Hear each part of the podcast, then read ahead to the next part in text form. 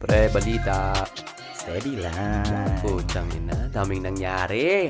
Sensya na. Kailan, hu- kailan yung huling episode natin? A month ago? Last month. Di ka pa kinasal. Wala, putang ina. Huli kong episode, single pa ako. Parang mabigat kamay mo ah. Ang bigat eh. Posas eh. Naposasan, bro. eh. The ball and chain. Ano yun?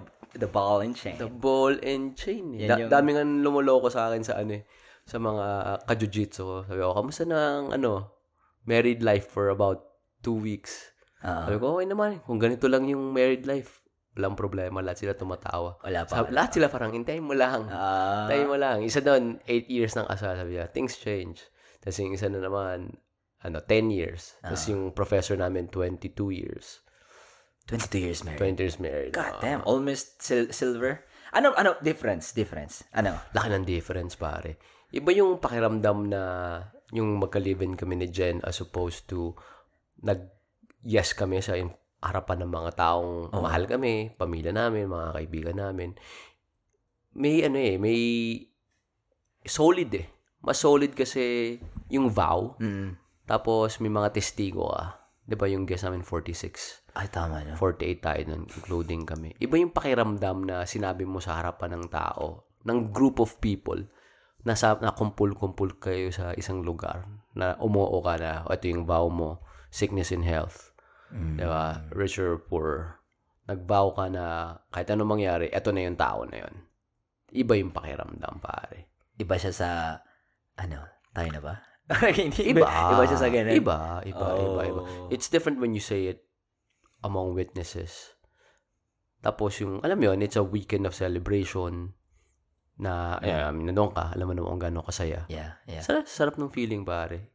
Mas kompleto. Ganun yung feeling ko. Mas, mas kompleto, mas Mm. solidified yung relationship namin. And, feeling ko dahil through dung, through the process, Mhm. yung support na natatanggap namin, even though it's only for two weeks, is nakikita ko na. Alam mo yung mga couple na kaibigan ko na, pre, pag may kailangan kayo, Yeah. dito kami, alam namin na masaya yan, may times na hihirap, pag may problema, sabihan mo kami. Kasi alam na nila eh. Yung mga kaibigan ko, kasal na sila for Years. 10, uh, ano, 5, diba, 3 years. So, they have a leg up and they have a better understanding na, oh, okay, first year, honeymoon. Two, baka honeymoon pa rin yan. Three, things will happen and it's nice to know that somebody has your back.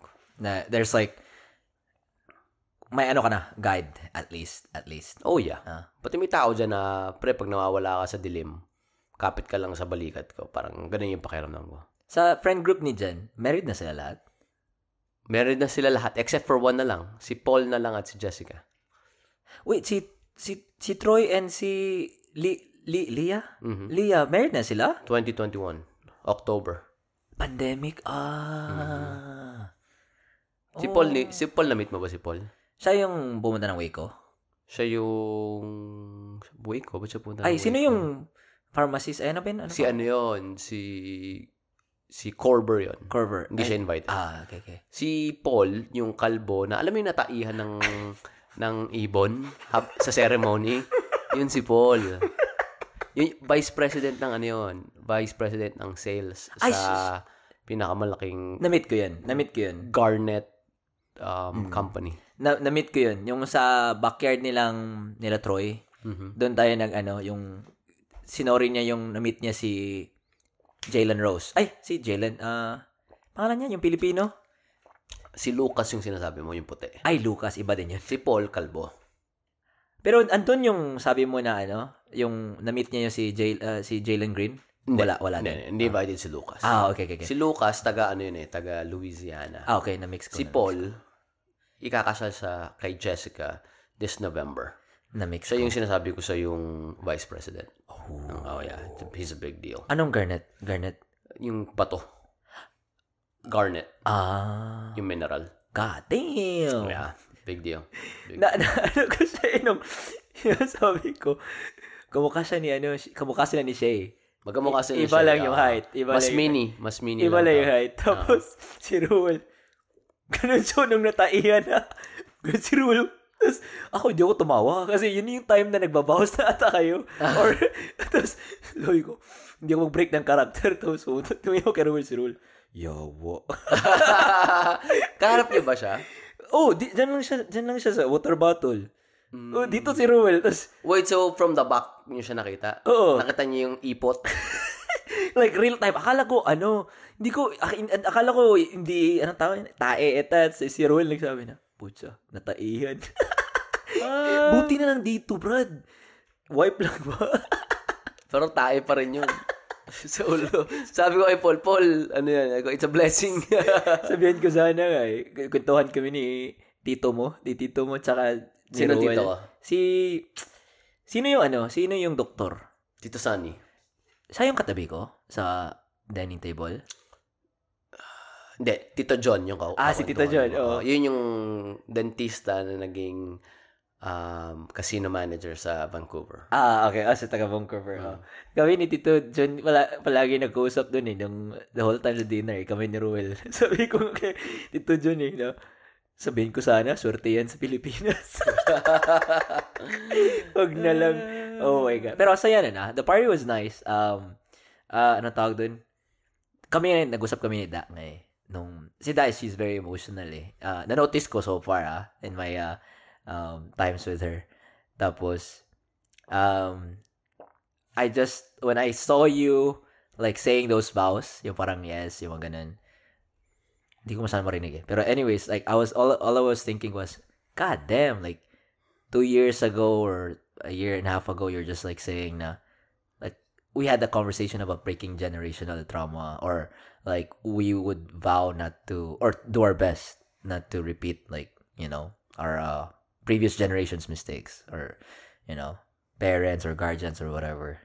And then i'm like damn here he is like really really trying to win or really winning. I was just like what the fuck? You know? Man. Um i wasn't envious but i was just like really proud. Yeah. I was like fuck. Yeah, that Yeah. definitely a big step. Tapos, kung ikakasal ka, siguro ah, mga 20 na tao nagtanong sa akin along probably like a month before the wedding. May mga tao magtatanong sa akin, are you ready? Ganun, are you ready? Lagi ko sasabi, yes. mm. Pero hindi ko ina-elaborate. Ang pagka-elaborate ko sana nun is, yes, ready ako kasi pinaghirapan ko to. Parang nag, naging pinaghandaan ko yung moment or pinagtrabahoan ko yung moment na gusto kong ikasal ako. Yeah, kasi yeah. three years ago, ayokong, ayokong magpakasal eh. Sinabi ko kay Jen yun eh. Three years ago. Three years That ago. wasn't long. No, no. That was uh, before the pandemic. How did Mga you, January. how did you take that? umiyak siya. Siyempre kasi nakita niya na wala palang pahantungan yung itong ginagawa namin, di ba? Yeah, yeah. Yung relationship namin, yung napundar naming oras sa isa't isa, wala palang wala palang goal, Mm. wala palang next step, and then next step after that, wala pala. Kaya, ready ako. Palagi ko sabi, I'm ready. Kasi pinaghirapan ko, di ba? Through therapy. Everything. Tapos, nung mismo kasal na, pre, hinihintay ko yung sinasabi nilang cold feet, oo. yung mga magse-second guess ka or yung parang feeling mo na you wanna run away. Wala. Wala. Wala. Wala. Wala. Wala. Kinabahan ako. Siyempre, kinabahan ako kasi hindi ko alam magiging itsura ni Jen. I, was like, may halong kaba. Mhm. Kasi unknown eh. Hindi mo alam kung magiging itsura niya. First time mo What- ikasal. What, what do you mean? Di mo alam yung itsura niya? Like, can you put that in, like, another, like, cause you've always known Jen, like, the face, face-wise, Mm. like, what, what, what made, what would be, what would change with her? with, with the wedding dress. Ah, okay, okay. Di So, ko- so di just like alam. physically, physically. Yung okay. parang the unknown, ano magiging itsura niya in that wedding dress. Alam ko it's gonna be gorgeous, Yeah. pero I just don't know the extent. I don't I don't know. I've never been in that moment na na lahat kayo may iniintay na babaeng lalabas sa Mm. door and then yung babaeng yun pupunta sa'yo at sa'yo lang. Holy shit. Di ba? Yeah. Na, di ba ako napunta sa ganung moment eh. Yeah, yeah. And the fact na all eyes on you, Uh-huh. Oo, mga, mga kaibigan mo yun, komportable ako, pero never pa ako napunta sa sitwasyon na there's 46 people that love me and care for me na nasa isang lugar lang and all eyes are on us. Never pa ako nag, napunta sa ganung sitwasyon eh. Mm. So, may halong kaba, mostly excitement, mostly, ang goal ko nung buong weekend na yon was try to slow everything down. Slow time para ma-cherish ko. So, it really helped na hindi ako uminom masyado. It helped na I really went around and had conversations with people. May, lalo nakatulong yung kuyari, may mga times sa sobrang nag enjoy lahat, tapos aalis lang ako. Tapos papanoodin ko lang from, you know, from a couple of feet away. Yun lang, yun lang yung mga parang moments ko na parang I'm taking pictures in my head na, Mm. alam mo yun, baka hindi na ito maulit. Yeah. Diba? Ayaw, wala na akong plano ikasal ulit eh. Mm. Hindi na ito maulit. Diba? People spend money, people spend time, people spend resources, people travel to be there. Across the world. That's a big deal, man. And I Yeah. really respect, I respect that. Kaya, yung preparation talaga namin, lalo na yung sa mga kaibigan sa Pilipinas. Diba? Pumunta dito. Mm. Pinagandaan, tapos tinry na, namin talagang pagandahin yung wedding, convenient, tapos yung, yung everything, lahat ang na-experience natin, we try to curate everything para walang dull moment. Yeah, yeah. Alam mo yun, you, I mean, people bought suits. You bought, you bought a suit. People, you know, bought new shoes to be there. Mm.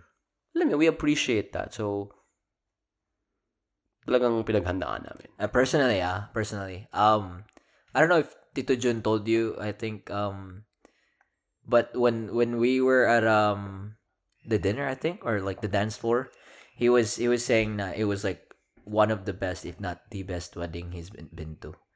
Kasi, like I could also like echo him. Na sabi niya na, alam mo yung sakto lang, alam mo yung bullseye. Parang kung merong merong yung circle dyan na ano, yung area, plus, plus minus one. Parang ganun. On the dot. Sakto lang, yung pacing, yung may program pero hindi yung like, kain na ba? Kain na? Walang, walang ganyan eh. Walang ganyan. Siguro the whole reklamo ko lang that weekend was the fan. Like, alam mo yung, walang air circulation, which is, they just like, oh, what, ang, init, hindi namin expect na ganito kainit. And that's it. We, there was a, you know, had fun. Pamaypay. It was, that was good. Thank you, Lola Wilma, sa pamahipay. Thank you, Lola. yeah, but it, it was it was good. It was just perfect. Alam mo yung parang, oh my God. And um, food was good too. Holy shit. The food was good. Oh my God. Tapos, alam mo yung style, uh, anong tawag dun? Family style. Family style. Oh, tapos, there's something about, ano, uh, sinakuha ko si, there's something There's, about, there's something about. Ah, hindi, there, kasi nung sinabi mo na family style, pre, kain lang kayo. I was expecting na ilapag sa harap, kukuha lang kami, aabot kami sa serving spoon.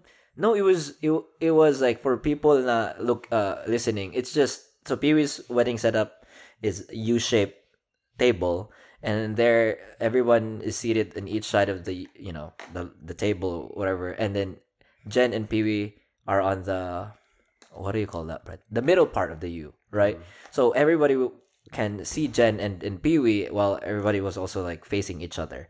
Um, but anyways, so they would put in the bowl of food at the end of the table, and then whoever's the first one would pass it on to the next after they grab food.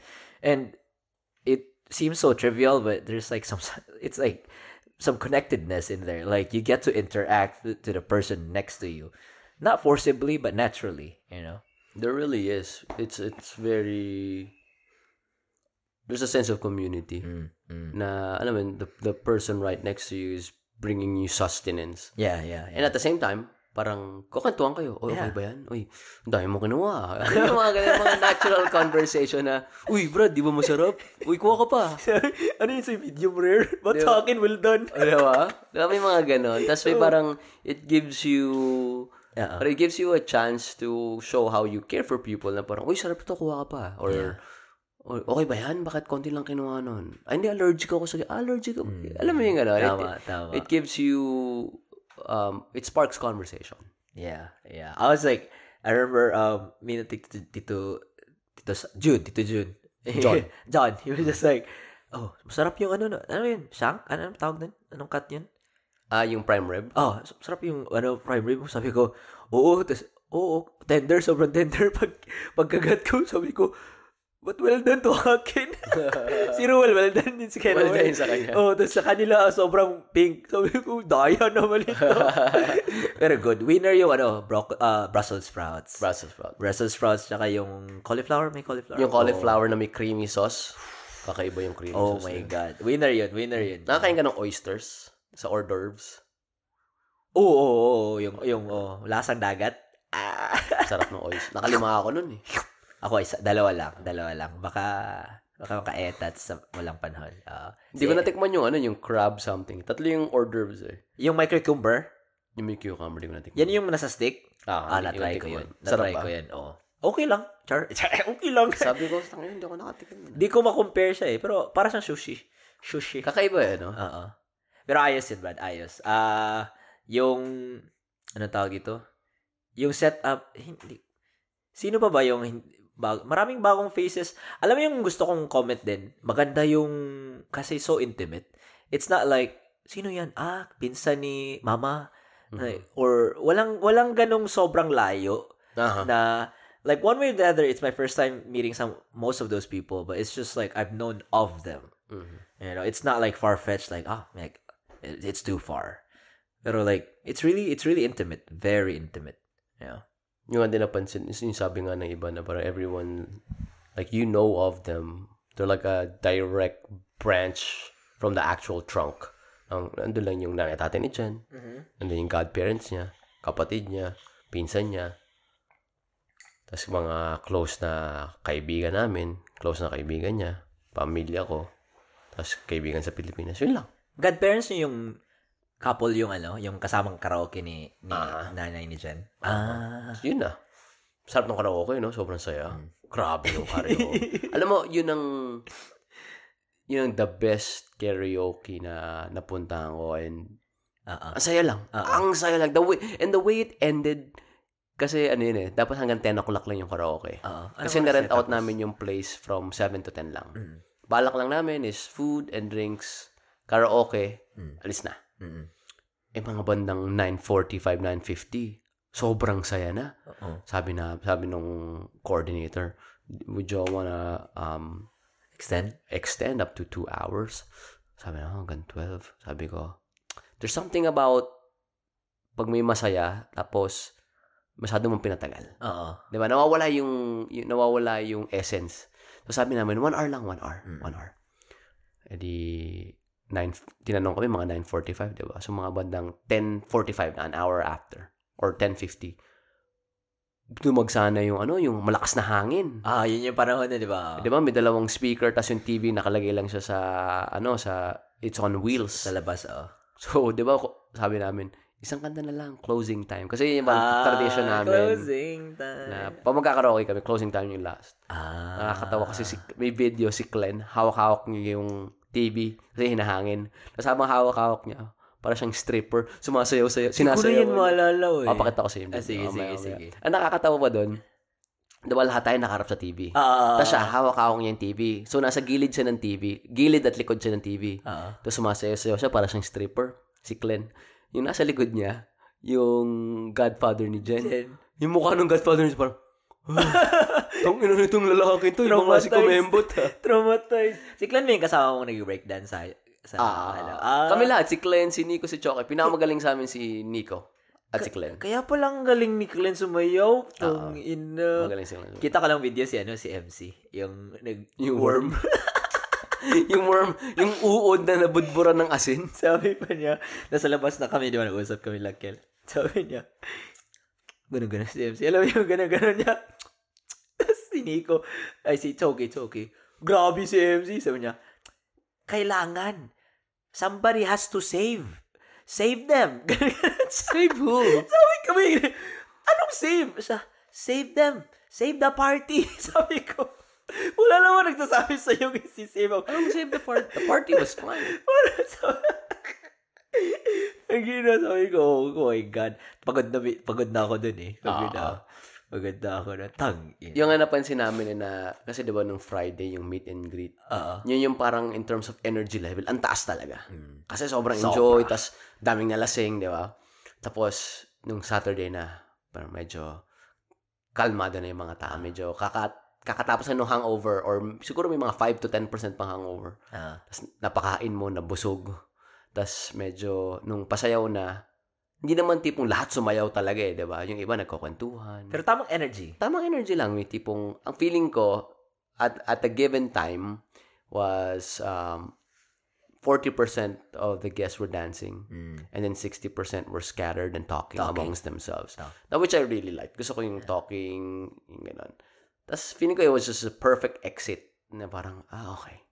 We had that high on a Friday and then we're kind of just calming down on the actual wedding itself. Na-predict mo talaga. I remember around this time last year when you and Jen were looking for, uh, was it looking for venue or earlier? Anong, ano, May na to? Ah, I was looking for a venue. Uh, around this time last year. Tapos parang, nung nahanap nyo na, and then you planned like, oh yeah, it's, we're gonna be at the East Austin, this, this and that. Mhm. Tapos sabi mo, wedding's gonna be at night. Tapos sabi ko, ha, bakit night? Sabi ko, and you were like, Friday, dinner tayo, gantuhan, lasingan, inuman, and then parang walang walang pressure na maaga gumi, gumising. It was exactly like that. Yeah, exactly like that. Umuwi kami ni Roel at ni Kago, Ral. lasing na lasing kayo. 4 or 5, I think. Lumas, 4, 4, 4. Umalis kayo ng East Austin daw 4 or 4.30. Oo. Kasi, ang tagal ng Uber.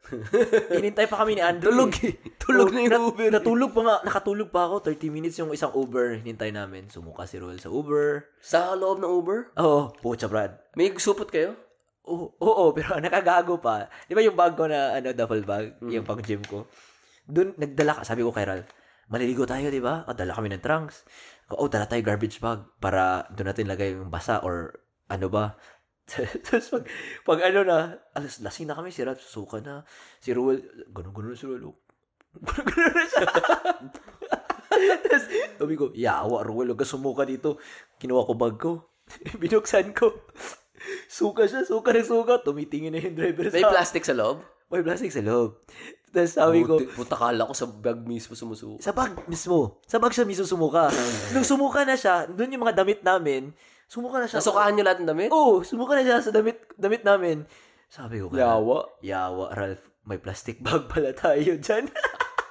yung alam mo, masahol, Brad, tinanggal yung plastic bag, hindi na sukahan. Puta ina, yun pa yung namintis. Oo, oh, putang ina. Iba ka talaga, Ruel. Sabi ni Roel. Buti na lang wala yung mga damit yun na pangkasal or... Ah, hindi. Hindi namin ano. Ano lang, nakasinelas. Tapos, sumuka si Rob sa labas ng apartment ng neighbor ko. ah, Suot-suot pa niya yung salamin ni Roel. Tapos, nahulog pa yung salamin niya dun sa, sa grass. Buti na lang. buti nakita niyo. Oo, buti na lang. Sabi, pagising ni Roel, yawa, saan yung salamin ko yo? Tapos, retrace nila. oh, Ano oras? ka- Mga 11 na kayo nagising? no? 11, 12? 11. 11. ah 10 ako nagising. Tapos, 11 sila nagising. Ano hangover na from 0 to 10? 10 being the worst. Si Roel talaga worst. 10? Si Roel mga 8. 8? 8 or 9. Ah, 2 or 3. 2 or 3. 2 or 3. Si, si Ralph, mga 4. Siguro 4 or 5. Uh, Si Rod, di naman nalalasing yung si Rod. si, Ra- si Roel talaga, grabe. Sumuka pa siya. Sabi ko, fa, fa, fa tayo, fa, fa. Doon sa fa, malapit sa amin. Hmm. Sabi Yung papasok ng Riata Apartments? ah, ah, sa, medyo sa labas nun. Oo. Tapos sabi ko, fa tayo. Sabi Roel, Doon mo ba kami pinakain dati? Ay, iba yun. Grabe yun. Hindi nga sila masarap. Tapos sabi ni Roel, yoko, yoko. Suka ko, suka. Tapos, Yoko, yoko. Pinilit namin, pinilit namin. Suka mo lang. Tayo ka pa, suka ka lang. Ah. Puta, Kailangan mong kumain para tonight. Ay, sabi niya, oh, sige. Pumunta siya, bumili siya ng fa. Tatlong spoon lang. hindi, niya, hindi niya kinain. Ah, ay puta, alam ko yung... Oo. ma- alam mo yung... Alam ko yung ganyan pakiramdam mo, Oo. lala yan. yung O, parang tapos, kung anong ipapasok mo, lalabas. para masastroke ka na. Oh, buti pero sabi, bumili pa ako ng alam mo, yun na ba yung parang liquid IV na parang oh, sa Na, pharmacy? na powder. Oh, tapos hindi niya ininom. Kalahati lang. Tapos, nun, kaya gutom na gutom siya sa ceremony. Ah. Sobrang gutom. Siguro, bago pa magsimula, nagpano siya ng daming tubig. Sabi niya, kala mo tayo magsimula niya. Sa pawis na pawis na siya. Alam mo, pawisin si Ruel. puta, tanggal lang ano niya nun. Tanggal amat siya nun. Oo. Pawis na pawis. Sabi niya, sabi niya, "Gut- gutom na ako. Sabi, putang ina, hindi ka kumain eh. Mga anong oras sa tingin mo nawala yung amats niya? Siguro, ano pa siya eh. Ano, alam mo yung, nasusuka pa siya. Ano yung term? Nasusuka pa siya nung pap- papunta kami sa hotel. Maga kami pumunta ng hotel, di ba? Mga 4. Mga 4 oh. Oo. 4.30 ganun. 4.30. Oh, so, tas iba pa yung, alam mo yung amoy ng kotse? Ah, yung parang, Yung iba, pawis, yung pawis, yung singaw ng katawan. hindi yung, yung freshener na nasusuka ka na style na freshener. Ah. yung pang taxi sa atin na sobrang Ah, ganun. Okay. Oh, ganun yung Uber namin. Putsang ina. Tapos si Roel, nasusuka pa ako. Sabi niya. Tapos nawala naman. Nawala na nung nag-picture-picture na. Sabi nga ni William, pare mga 2 weeks ah, 2 weeks babalik. Akala ko yung mga picture, ready na. Ah, Hindi, i-edit pa pala yun. i-edit niya. I-edit niya. Yun yun. Part niyan sa binayaran niya. Sabi ko, galingan mo. Biglang nagkabuhok ka. Gusto ko yung vocal parang kay Patrick Garcia. Tapos si, si Paul, pina, ano niya, pinahid na niya, binalik niya. Si Paul ang buta. ina. Pinahid niya ano, yung tae sa noo niya.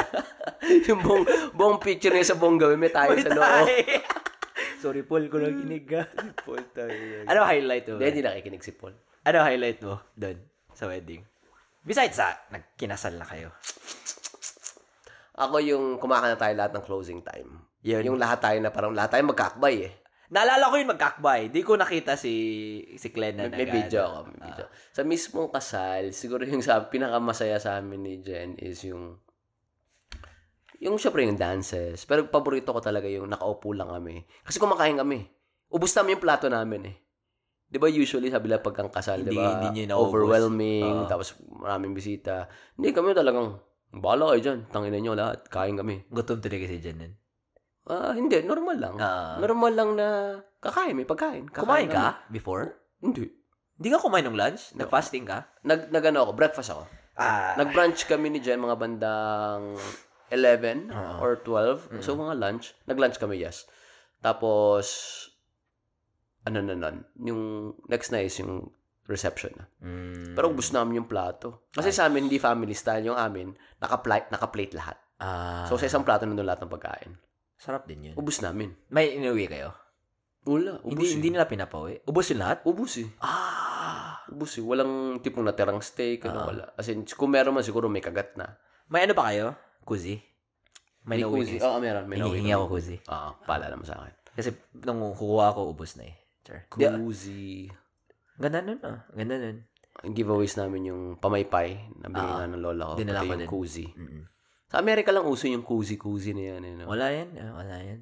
Wala yan sa Pinas. Ah, sa mga nakikinig yung kuzi is ano siya, um, insulation siya. So, kuyari may beer ka, lalagay mo siya sa ilalim ng beer mo, parang hawakan, para hindi kagad uminit yung beer mo. Cozy.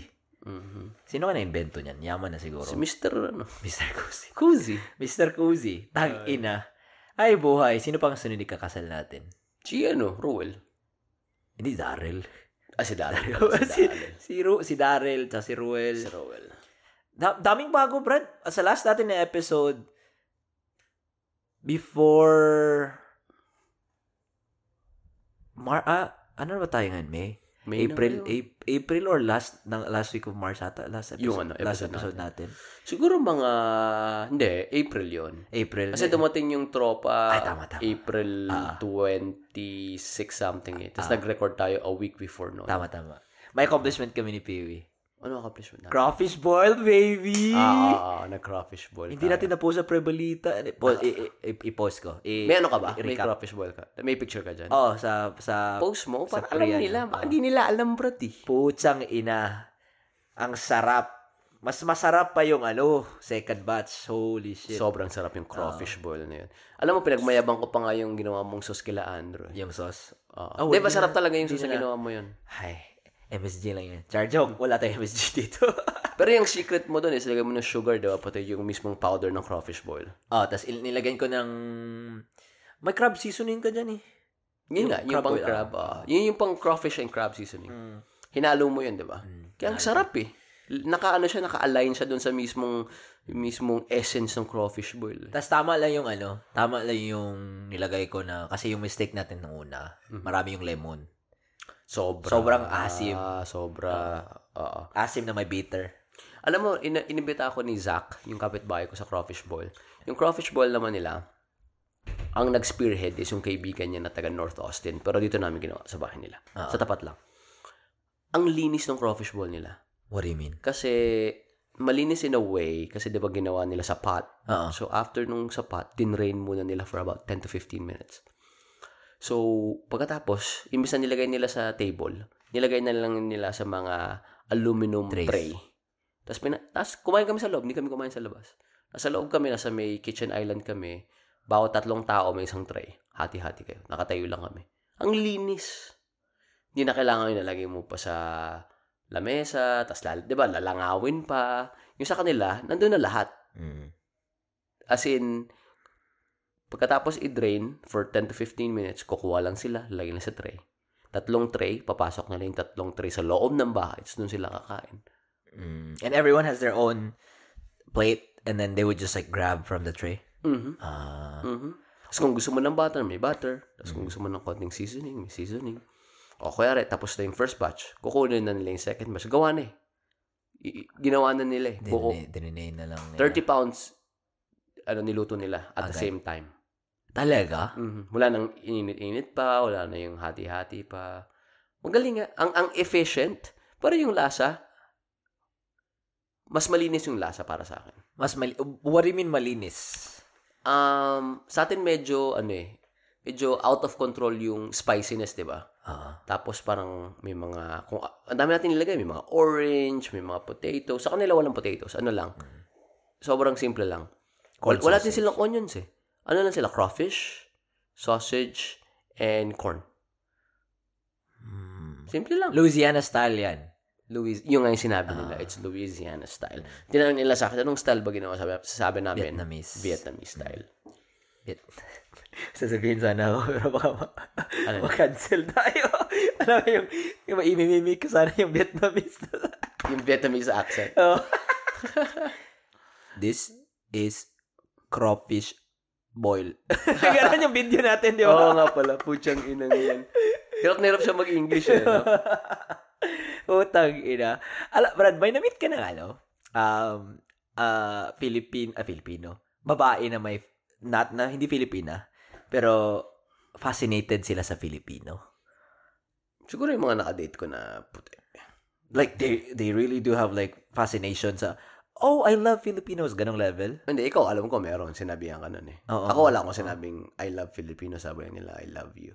Ah! Bawal. Excuse me po, kasal na po ako. yeah, wa- I walked into that. I walked into that. Anyway. Ay, eh, oh, kwento mo yung sa'yo, nangyari Ay, sa'yo. no, no, no, no, no, no, no. Not, not, nothing to, to, to share. It was just like, it was just like, I'm, I'm just curious because you're in that field, Mhm. healthcare specifically, where it's like, yeah, ran by Filipinos. yeah. And Ikaw, we, ikaw, anong pakiramdam na may ano? uh, Na-experience ng ganito ba feeling ni Manny Pacquiao? Parang, eh, nire-represent ko yung bayan natin. Para sa'yo, Ang laban na to. ang uti na to. pero joke lang, joke lang. ah. pero anyways, going back to crawfish, ha, malinis. Hmm. Would, Clean and then, um, dahil nga na-drain ng maayos, Ah. it's not as messy. Mm. kasi that's what I'm thinking eh. If like, na-drain ng maayos, hindi masyado drippy, mga ganun. Ah, okay, okay. So next time, Next time. Next gawin time. natin, imbis na 15 pounds each, 30 pounds each, gawin natin simple yung ingredients. Crawfish, sausage, corn. Pero may dip pa din. Mm, the dip, the dip, dip. Yeah, yeah, yeah, yeah, yeah, yeah, yeah. So, Ah, crossover siya. Oo. Huwag natin lagyan ng sunny D, huwag natin lagyan ng maraming, Oo. nilagyan ko, na, nilagyan ko ng maraming butter yun eh. Parang five sticks of butter ata. Hindi na kailangan. Wala na, wala na. Ano lang, yun lang.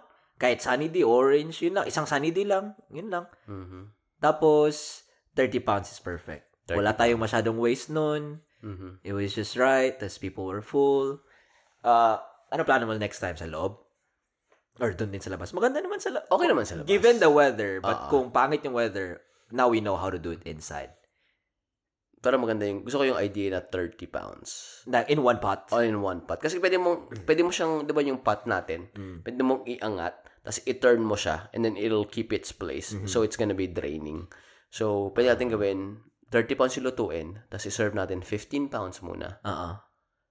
Tapos, iwan mo lang doon, or ilublub mo ulit yung Mm. iba. Pero, ano na yun, hindi na kailangan mainit. Ano yung ano? Uh, anong tawag dito? Ano yung pinaka maliit na sack? 30 pounds, di ba? Yan 30 yun. pounds ang pinamali. Ah. Tama lang. Sa 8 din, pag sa HEB ka bumili, pwede kang umorder ng 15. Yung huling crawfish boil, hindi ko sa HEB kinuha yun kasi midweek. May seafood uh, company akong nahanap dito sa Buda. Oo. So, ang minimum nila is 30 pounds, which is about $90. Hmm. Si ano, si, anong tawag dito? Si, anong pangalan niya? Neighbor mo? Justin, Yung nagko-competition? sabi niya, uh, Ah, si Justin, yung boil niya, yung pot niya, mas singlaki sa'yo. hindi, malak mas malaki daw yung akin. Ah, so, pasang kasha, 30 pounds. kasha. oo. Kasha, kasha. Ano yan eh, um, yung nakuha natin 80, 80 quarts. Hindi ko alam. Maraming, eh, hindi ko rin alam. Pina-convert ko in gallons. Maraming gallons. yung relo. 80, 80 relo. Bobo. Next, ah, siguro isa pa tayong crawfish bowl. Ah, ah. Ba- pag, kung meron pa, kasi alam ko patapos na ang ano eh, patapos na ang Patapos crawfish na, season oo. eh. Lalo na pag painit na daw, di ba? Pinagpayabang ko, sabi, natanong sila, ano, eh, sila Cody, how was the, the crawfish bowl? Sabi ko, not gonna lie, it's better than last time. Ah. Pero sobrang sarap talaga. Oh my God. O nga pala, nung una, na- nandito sila, no? Mm, yung first time. Sabi ko sa, sorry guys, but you guys were experimental. yeah, no no hard feelings. You guys were the beta. sabi ko pa kay ano, sabi ko pa kay um kay Kate, ay kay JJ. I go, crawfish boil was amazing. Sabi niyo, oh, I love crawfish. Mahilig ako sa crawfish. Siya lang ata yung, hindi, siya ang dalawa ni Leah sa barkada namin yung mahilig mag-crawfish. Eh. Si Jen ayaw.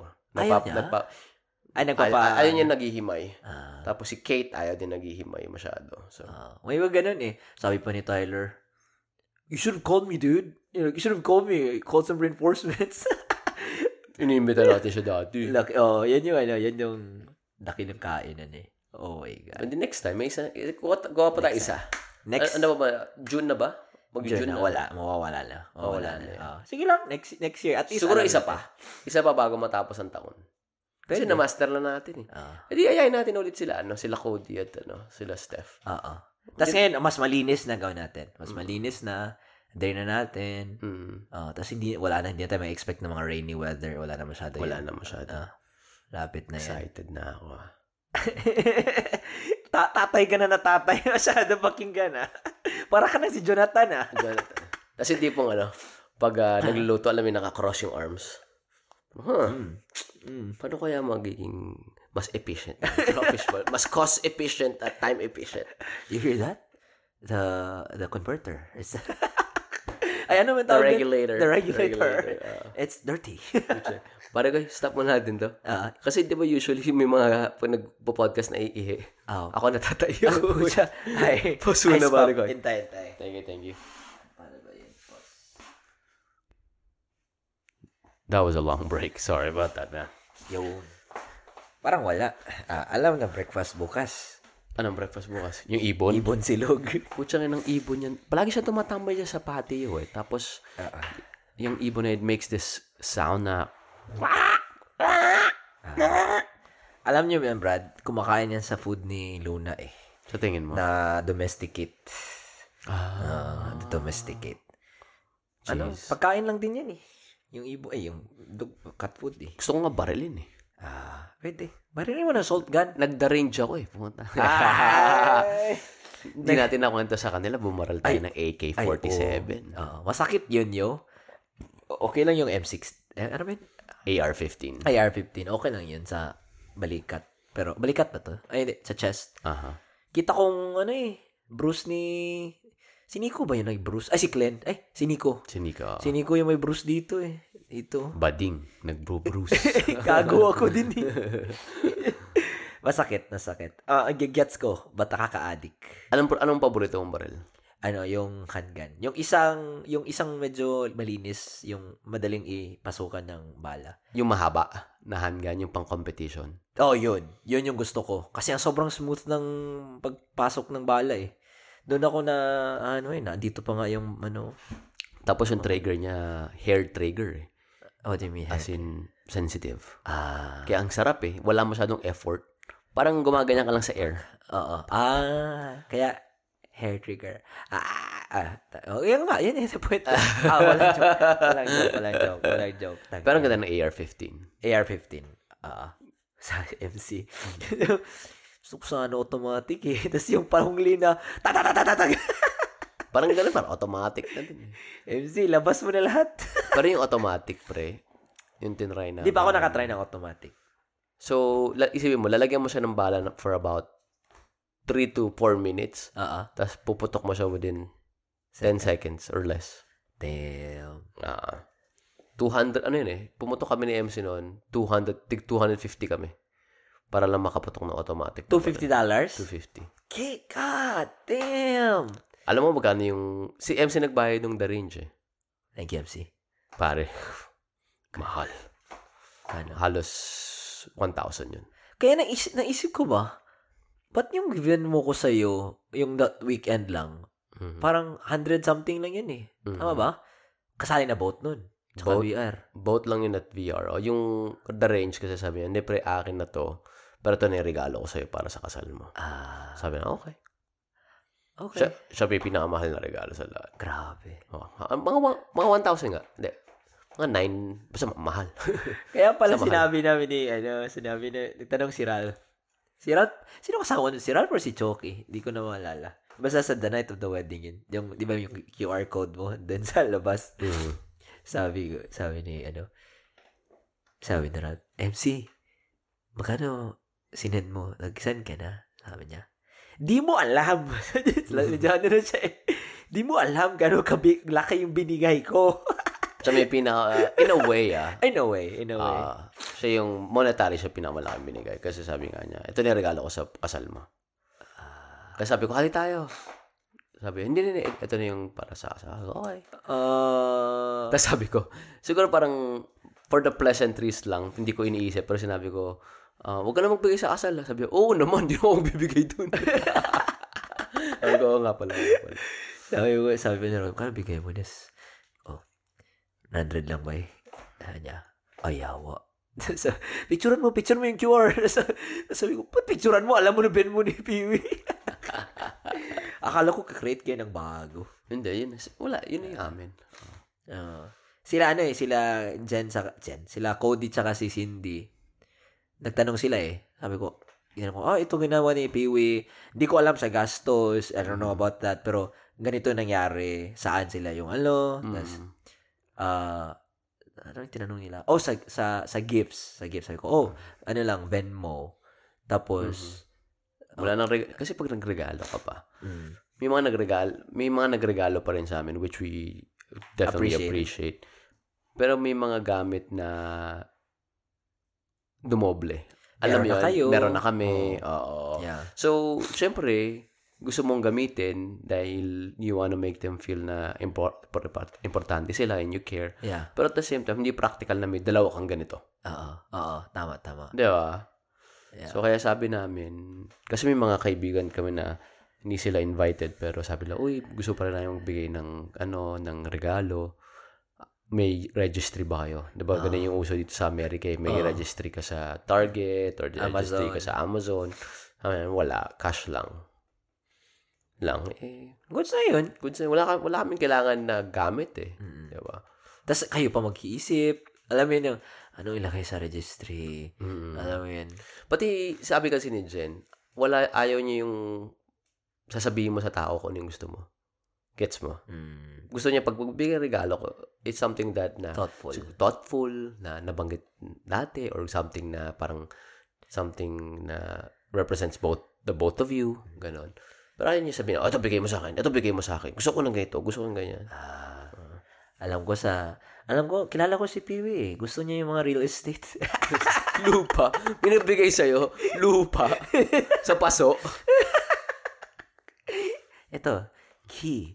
Keys to the city of Austin. Yun yung pinag-usapan namin ni Glenn eh.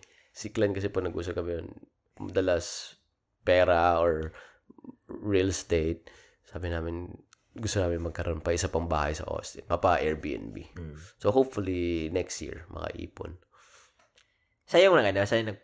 Ganda niyang kausap eh. Alam, yung ano sa finances and stuff like that. Oo. Yun ang niche niya, pre. Parang ano yan, parang kinausap mo si Renan about baril. Siya talaga ganun. Siya pag, ano, pag kinausap mo about finances, personal growth, ganun. In- in-invite niya ako sa ano eh, sa Acorns eh. Tapos, may na, na panood akong vid- hindi, ad lang, ad. Tapos, tinry kong inactivate. Meron na pala akong Acorn. Tapos, i- na-deactivate na. I- try kong, hindi ko siya mag-gets eh. Para pa siyang Robin Hood. But may reinvestment, reinvestment. Na-gets mo yan, yung Acorn? Siguro, in a general point of view, ang pagkakaintindi ko sa kanya is, yung mga change mo sa mga transaction mo, i-round up niya. Tapos yung difference ng pagka-round up is, i- automatically niya i-invest sa mga ninelegate mo na investments. Ah, so kunwari, bumili ako ng S S&P ngayon, makano ba S&P? Eh, SPY. SPY ngayon. Mhm. Ah, Hindi, more of ano, kaya may binili ka, sabihin natin, item lang, may binili kang item na, which is $48. So, gagawin niya parang i-round up niya. So, yung may $2. Ah. Yung change yun, imbis na ibigay sa'yo, i-invest niya. saan ako makukuha ng... Sa, ba't ako masusuklian? Hindi, gagawin nga niya, i-round up niya. Ah, ah, kunwari, bibili ako ng 48.99. Mhm. Yung 1 cent nun. Invest niya. Yun ang pagkakaintindi ko sa Acorn. Ah, akala ko pag, kunwari, bibili ako ng stock ng SPY like 437. Mhm. Tapos, nag-deposit akong 440. Yung $30 na akin, i-automatic niyang reinvest somewhere. Ah, hindi pala ganun. Tapos kaya uh, niya gusto ikaw, sinadaan kaya ng Kasi may link, di ba? Kasi may, referral kukuha siya. Oo. I mean, I get that. I would, I Ah. would do that, you know. because- Sabi ko sa kanya, ayoko nga. Sahol. Gamitin mo. ako." Ah, pero hindi siya bangko. Hindi ko ma- hindi ko alam yung yung specifics. eh. Yun lang yung pagkakaintindi ko. Baka mali pa ako. eh. Kasi isip ko, may PayPal naman ako. Alam mo, 'di ba? Yung may Mhm. PayPal naman ako. The best yung PayPal, no? Kasi pwede kang mag magbayad ng Ano, installment. interest for six months. Basta mabayaran mo Free, 'di ba? Free, free. Galing eh, no? No interest. Oo. Oo, for six Apple is doing that soon. So Apple Pay. So Tapos may savings may savings account na din ng Apple, Apple. through Goldman Sachs. 4.5 ba? 4.1%. they're fighting, alam mong kay Clento na k- katulalaman eh. They're fighting the online banks. Kasi yan yung kalaban nila ngayon eh, na mga physical banks. Sa, ngayon ko lang nalaman na, but, kasi si, di alam mo si Jacob? Mm. Oh, kasi si Jacob, matagal na siyang nag-SoFi. Mhm. Like, siguro mga pre-pandemic pa. Mhm. Sabi niya, Charles, like, take out all your money from capital and move your savings to SoFi. Mhm. Sabi, ako naman, parang skeptic, obviously, kasi of all my life, I've known Wells Fargo, Capital One, mga ganun. Tapos, yung sabi ni Glenn, yung mga online banks pala, low, ay, high, uh, high interest sa mga savings. Taas, mga 3 to 4. Yan. Oh, sabi niya. Ima- sabi niya, imagine mo, may one- 100,000 ka, may 80,000 ka after the year. Na, in, na umuupo lang dyan. Walang, no. Tapos, kung sa nilagay ko sa physical bank, magkano lang, 0.001 or something like that. Mandurugas yung mga yan. Oh. Mga bangko na yan eh. Pero, ayos si Glenn, ayos. Ano siya? Mayos kausap yun. Ah, digital creator. Ah, businessman din yan. May business sa Pilipinas. Tapos meron pa siyang business dito. Nagbebenta siya ng mga merchandise, diba? May business siya sa Pinas? Aha. Ano business sa Pinas? Alam ko dito sa LA na May mga ina-outsource ang trabaho dun eh. Hmm. Sabi niya, pagpupunta daw ako ng Orange County, hit up ko daw si Shotty. Hit up ka yun. Masaya kasama yun si Glenn eh. Oo, oo. Gusto, uh, ano ko, na siya, vibe siya, vibe. May ilang taon na si... Si Glenn? Kasi edad, ah hindi, mas matanda sa akin isang taon. 35. Ah. Nag, nag-repeat kasi yan eh. Totoo? Yung asar namin sa kanya. Ang alam ko, nag-repeat siya ng grade 4 ata, grade 3.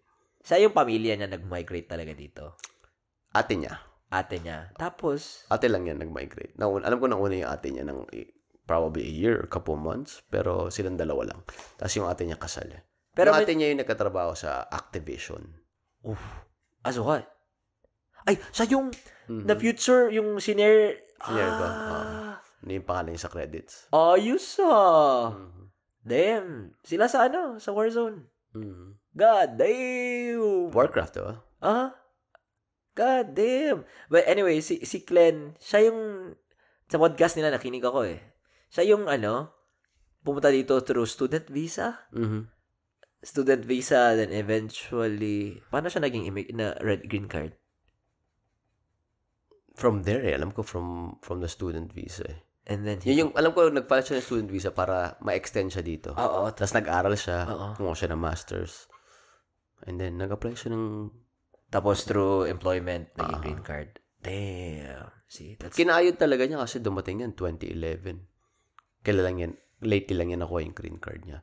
So, talagang pinaghirapan talaga. the long, the long route. Long Holy talaga. shit. Oo. Pati, mas, kita mo naman, naman masipag. Nandito ngayon, nagkatrabaho pa eh. Yeah, yeah. Tapos talagang, ano siya eh, um, all about, yung, yung ano niya, yung barometer niya in life is, of success talaga is, yung, syempre, accumulation of wealth. What? Okay. Di ba? Tapos, ang maganda sa kanya, pag gusto mo yung ginagawa niya, gusto mo din yung accumulation of wealth, tutulungan ka niya. Hindi siya yung scarcity mindset na, uy, akin lang to. Ako lang yung dapat yumaman. Hindi, lahat tayo yaman. Damn. Yun know. Masarap kausapin. Minsan tawagan mo lang yan. Pag kami, minsan nag, kaya may, May number ako ni Glenn eh. minsan tawagan mo lang. Hingi ka lang ng advice. Message ko. Anong pi- Ay, message ko nga siya. Ipagyabang ko tong, ano natin, interface. interface natin. Oh, bago na yung, bago na yung interface namin, guys. Nag-upgrade Zoom. kami, Nag-upgrade. guys.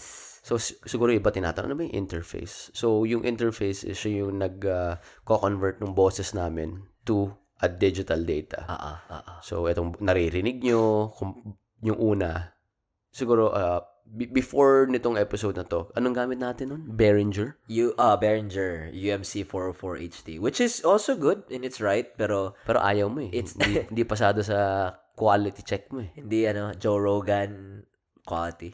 Ano siya, it's been like almost a decade out of the market. This one's barely t- two, three years old. Pero ito, ang liit lang nito, no? Uh-huh. Tapos nagulat ako kasi plastic siya. Uh-huh. Iba yung dating sa akin pag plastic, yung kasi metal yun. eh. Uh, uh, uh, Pero, totoo lang, mas mas swabe nga to. Yung sa naririnig ko, ah, sobrang clear. quality wise. Yeah. Quality wise. Yeah, it's it's it's good. It's good. I like it. Um again, time will tell. Time will tell. Mm. Nas bukas sira. Fuck. Tapos, tatry mo na, anong gagamitin mong software Logic para... Pro, yung binigay ni Tyler sa akin. Anong ginagawa ng Logic Pro? Anong purpose nun? Mas marami siyang editing, Brad. Tapos ito yung hindi ko nasabi kanina eh, while dinner. Yung plan yung plano ko kasi nag, nag, nag- sa free time ko nanood ako mga videos how to make our voice sound professional.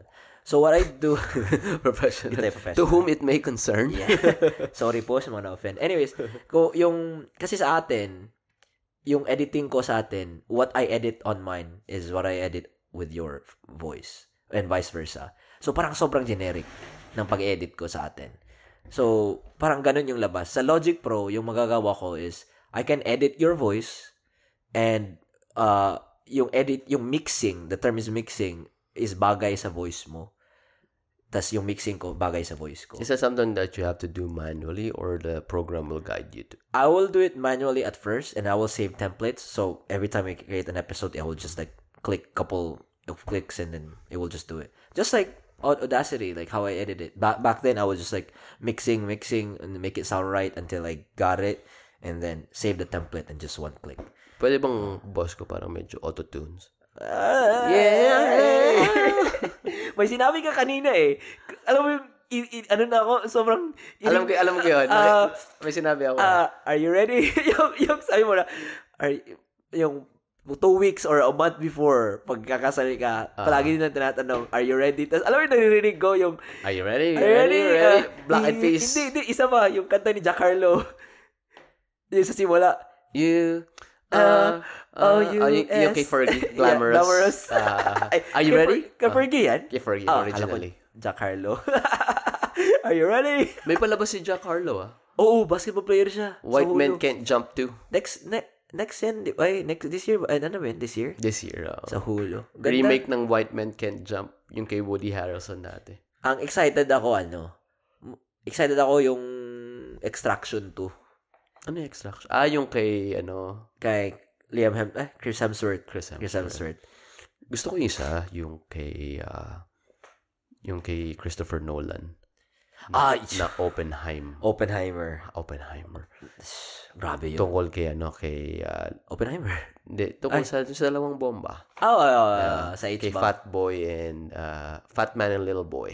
Ayan yung name ng bomba. Ah, Sa, totoo nga. It's true. True. And, ang, gusto, nakita ko yung trailer na bagong trailer. Pinitsure pala si, ano, si Einstein saka si isang isang scientist. Which is good. sino Kasi, isang scientist? Kalimut, nakalimutan. Si Socrates. Si, Soc- si Socrates. Pero actually good. Yeah, I was like, I was just like, whoa, you know, I'm, this is a side that we didn't see back then. Uh. I mean, I have, I, I couldn't, I, I mean, it's not like I couldn't care less, but I know it happened, but I don't know the details, di ba? Pero grabe, no? Parang, yun yung nag-cement talaga sa Amerika sa superpower. eh. Yun yung, kung gagawin mo, i-deduce mo siya or i-reduce mo siya in a school yard setting. May dalawang, may nag-aaway, may dalawang gang na sobrang nag-aaway for a long time, which is the Axis and the Allied, di ba? And then isang tao from the Allied, isang tao lang from the Allied, na Amerikano. Parang, literal, pinatay niya yung isang tao sa Axis. Tal, you know, from, from the metaphor na binagsak niya ng bomba. And then after that, peacetime. Yan ba yung ano? Was this the retaliation of America sa Pearl Harbor? Mhm. Pearl Harbor was the spark. Yeah, yeah, yeah, yeah, yeah. Uh, yun yung spark na pucha, nagulat lahat eh. Tapos lahat ng lahat ng lalaki nagpa ang tawag doon, nagpa-deploy. Tapos yung mga babae, sila yung gumagawa ng mga bala, gumagawa ng mga tangke. Tapos yun na yung end eh, yung binagsakan talaga nila ng bomba yung Nagasaki at ano eh, Hiroshima. eh. Kailan nangyari yung Pearl Harbor? World War II? Yun ang tignan mo. Ay, ito Hindi ko alam yung exact dates. eh. Hindi ko rin alam eh. Pero abis sa alam ko, Alam ko yung mga nangyari pero in terms of alignment, hindi ko ah, alam. Kasi ang daming nangyayari nung 1940s eh. Yan yung World War II, di ba? When was Pearl Harbor? was Pearl Harbor. Saan ka nun, Brad? Saan? Wala. Pucha, ina. Saan ka nun, Brad? Single-celled organism. World Wala War II. niyan. World War II nga. Yun yung nag-spark, diba? Dami nangyari, yo. Isipin mo ikaw yung emperor sa Japan na nagsabing, sige, bombahin nyo yan. Puchang ina. December 7, 1941. World War II nga. Isipin mo ikaw yung emperor na nag-okay nun. Sige, gawin nyo yan. Putang ina, hindi mo alam. Yun talaga nag-cement ng Amerika. Wow. As a ano. global leader talaga, yung binagsak nila yung bomba. Kasi that has never happened before. Ano, ba yung bomba? Hiroshima and Nagasaki. Nagasaki. Never nangyari yan eh. After nun, wala na nangyari. Before and after nun. Hirosh- Nagganong kalaking nuclear bomb. Hiroshima bombing and Nagasaki. Damn. Dalawa. Yung dalawa binagsak. Mhm. Fat man and little boy. How long was Hiroshima radioactive? A few days of the explosions. Grabe. Ah, Isipin mo na, isipin mo wala pang social media nun. So, it was just word of mouth. And it was reporting ng mga, may ano na, may news na nun eh. mm. Television. And it was people's imagination. Na-cement niya kagad America as a number one threat to Sa lahat. na, I mean, sobrang pivotal moment na, na, ng moment na yun kasi na-prove natin na not only can we make history, Uh, but we can stop it. We can stop our existence and stop making history Just through like- nuclear bombs. just like that. Just like that, pare. Ito, the explosion immediately killed an estimated 80,000 people. Tens of thousands more would later die of radiation ex- exposure. Uh, this was the the Hiroshima bombing alone. Nagasaki killed estimated 40,000 people. Uh, yeah. Sabihin na natin 140,000 conservatively. Japan's Emperor Hiro- Hiro- Hirohito announced his country's unconditional surrender in World War II in a radio address on August 15th. Isipin mo from being vicious. Yun ang ano, di ba? Yun ang stigma sa kanila dati. Sobrang vicious nila. Kamikaze, fearless. Two, dahil binomba sila, ano na sila, kilala sila ngayon as what? Hard workers. hard, work, hard workers. Epekto ng bomba. Hentai, Hentai. Jav, Sony. Toyota. sushi. Aha. Tama, ano? Di ba? Di ba nag-close sila? Nag-close sila ng borders, somewhat closed their borders for like several, a, a decade or something like that. Man. Yeah. That's very impressive. Yeah. There was a part in the trailer, sabi niya, the, the scientist, I don't know what's his name. Oppenheimer? Di ba? Yung scientist, di ba? Sabi niya na, uh, my fear, parang, and, and I don't know the exact line, pero sabi niya, ma, uh, sa isang general, my fear is that parang, it's, it's either does something, something like that, or it'll end the world, or parang ganun. Uh, like, how, oh, parang, anong percent that it would, like, end the world? And he was just like, like, 1% or something like that. And then parang sabi ng general na, make it zero or parang ganun. like, you have no clue how much, how much like he, he, like, anong gano ka destructive yung ginawa niya. Sobra. Like, he knew it was gonna be destructive, but he doesn't know what extent. Sobra. Iniba mo yung culture ng isang bansa. And then, kinatapult mo talaga yung Amerika na, yun yun eh, fear eh. Kaya tayo naging number one, it was fear na, fuck, ginawa nila yun. Parang it was a devastating blow. Alam mo, hindi pong na, yung kalaban mo nasa lapag na. Tapos talagang binanata mo pa ng dalawang bomba. Pak, pak. In-elbow mo pa sa mukha dalawang beses. Mm, Tapos di pinigil ng ref. Wala. di ba, pag kayari may, na- may na-witness kang ganon sa schoolyard, the following day, takot ka na dun. Oo, wala yun, na yun, na yung, yun na yung parang head. Oo. Yun na yung head honcho sa school nyo. Parang ganun yung nangyayari sa Amerika. Ever since. Tapos ngayon, di ba, nagkaroon ng Cold War. Oo. Parang, o, bagsakan natin ng bomba. O, papakabagsakan din tayo ng bomba niyan. Nagkaroon ng Vietnam War. Di ba? Pero, yung takot pa rin nila na parang, shit, baka bagsakan tayo ng bomba. Ano yung. Cuba Missile Crisis? Iba din yun. daming kalokohan dun eh. Something about kay JFK, na gusto niya na i-withdraw yung mga... Yung nangyari doon is yung Russians, Ah. pinark nila yung mga bomba nila sa Cuba. Ah, Diba? Parang yung ginawa natin, sa Korea. yung parang gusto natin gawin sa Ukraine. Oh, pe- Di ba? ah, ah, Dahil gusto para, ah, nilang, di ba yung Ukraine gusto sumali sa ano? NATO. Sa NATO. So, syempre, kung ikaw yung Russia, perspective ng Russian, ay putang, ina. Maglalagay sila ng mga bomba malapit sa atin. Oo. So, ganun na yung pakiramdam natin nung ginawa ng Russia yun sa Cuba Missile Crisis. Ah. Di ba yung parang the, the pig, bay, pig, ano, Bay of the Pigs ba yun? Oo. Hindi ko alam yung, yung specifics ya, pero ganun nata yung overview. May namatay doon. War ba yun? Hindi. Alam ko wala eh. Ano lang. Kasi ganun din, feeling ko, sobrang, alam mo yung tensionado masyado yung mga borders ng rival countries. Like, for example, DMZ, bata, yung Mm. sa Korea.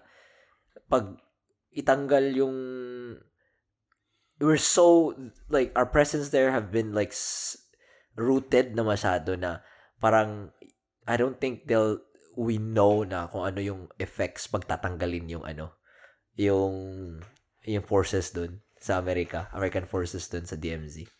Yung pag, tas may mga issues din eh. Wait, mga, meron ba tayong forces doon sa meron, DMZ? oo. Marami British, American, just to keep North, North Korea at bay. at bay, yeah. Grabe yung Oo. North Korea. No? Alam mo yung North Korea reminds me of, uh, nabasa mo ba yung, or do you have an idea of what 1984 is yung kay George Oswald?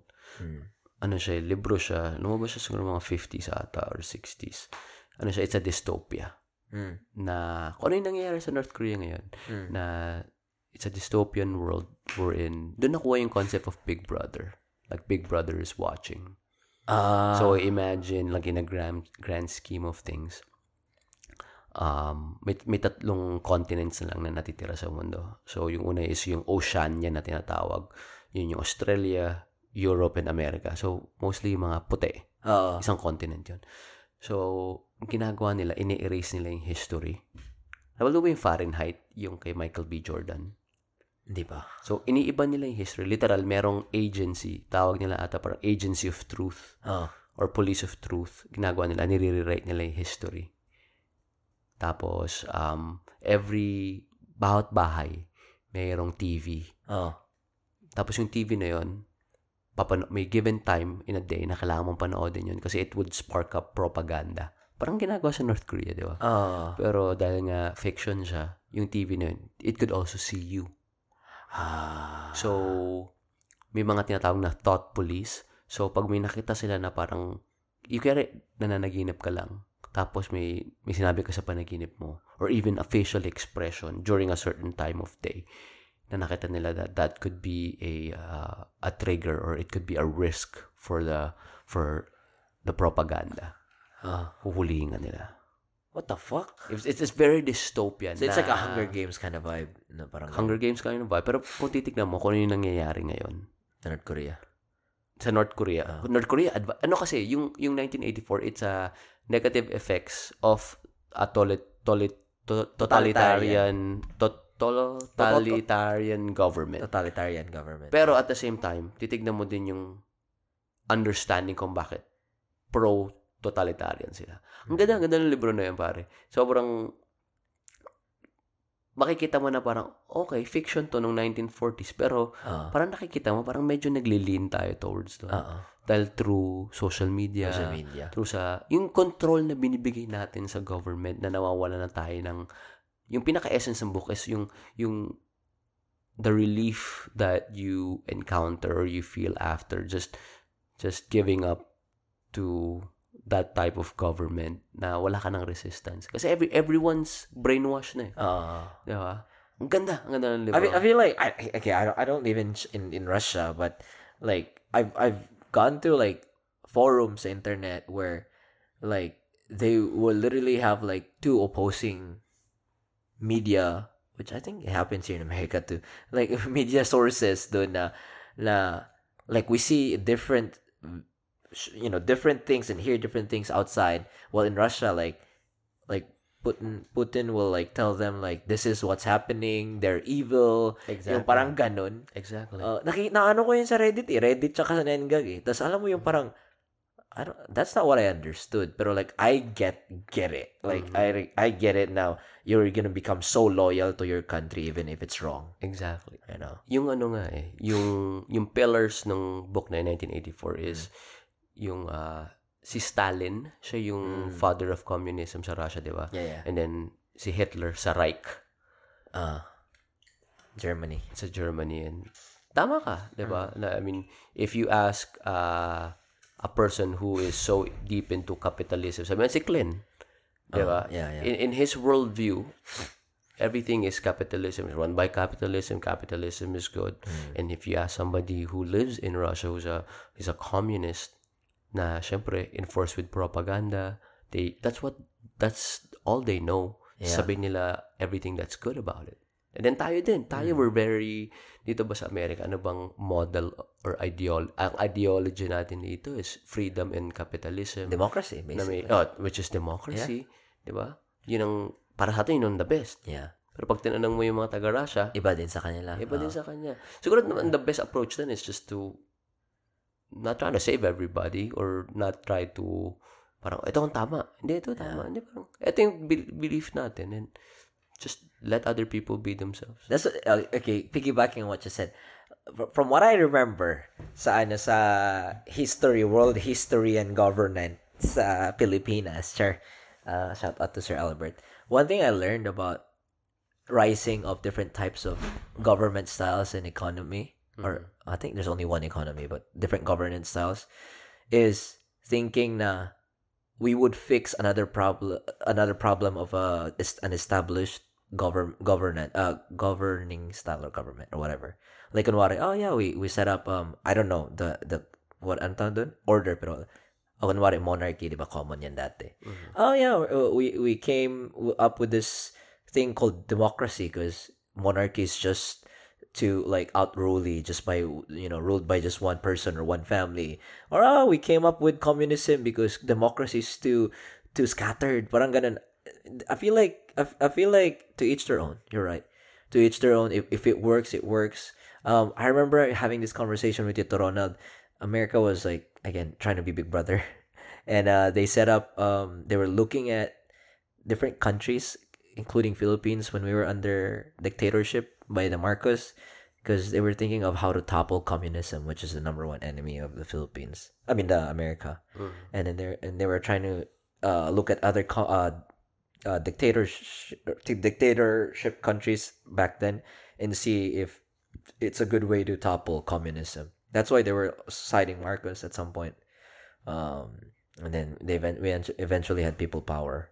Yeah, but it was an interesting, you know, it was an interesting happening. Just so sinasabi mo na America let parang they gave the go signal for Marcos to go on with his dictatorship They as a case study. They did, yeah. Because there were other countries that were being run by dictatorship. Um, what should we call this? Uh, remember that person from Singapore? One of them was uh that person. Um, I forgot what their name.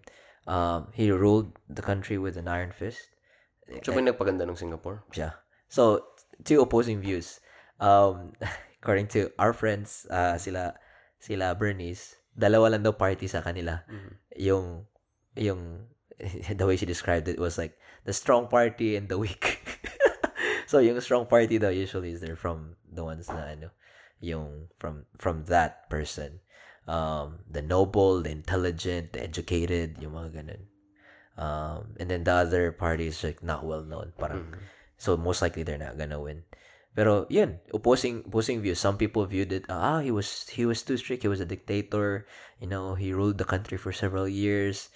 Blah blah. And then some viewed it as you know they he, they improved Singapore, made it like one of the tigers in economy in Asia and the world. Pero pero yun nga, America really did study these countries under dictatorships. um, because they were really against communism.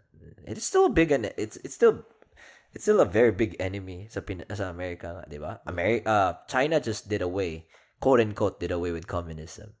But down to its core, they're still Oo, being ran as a communist party, right?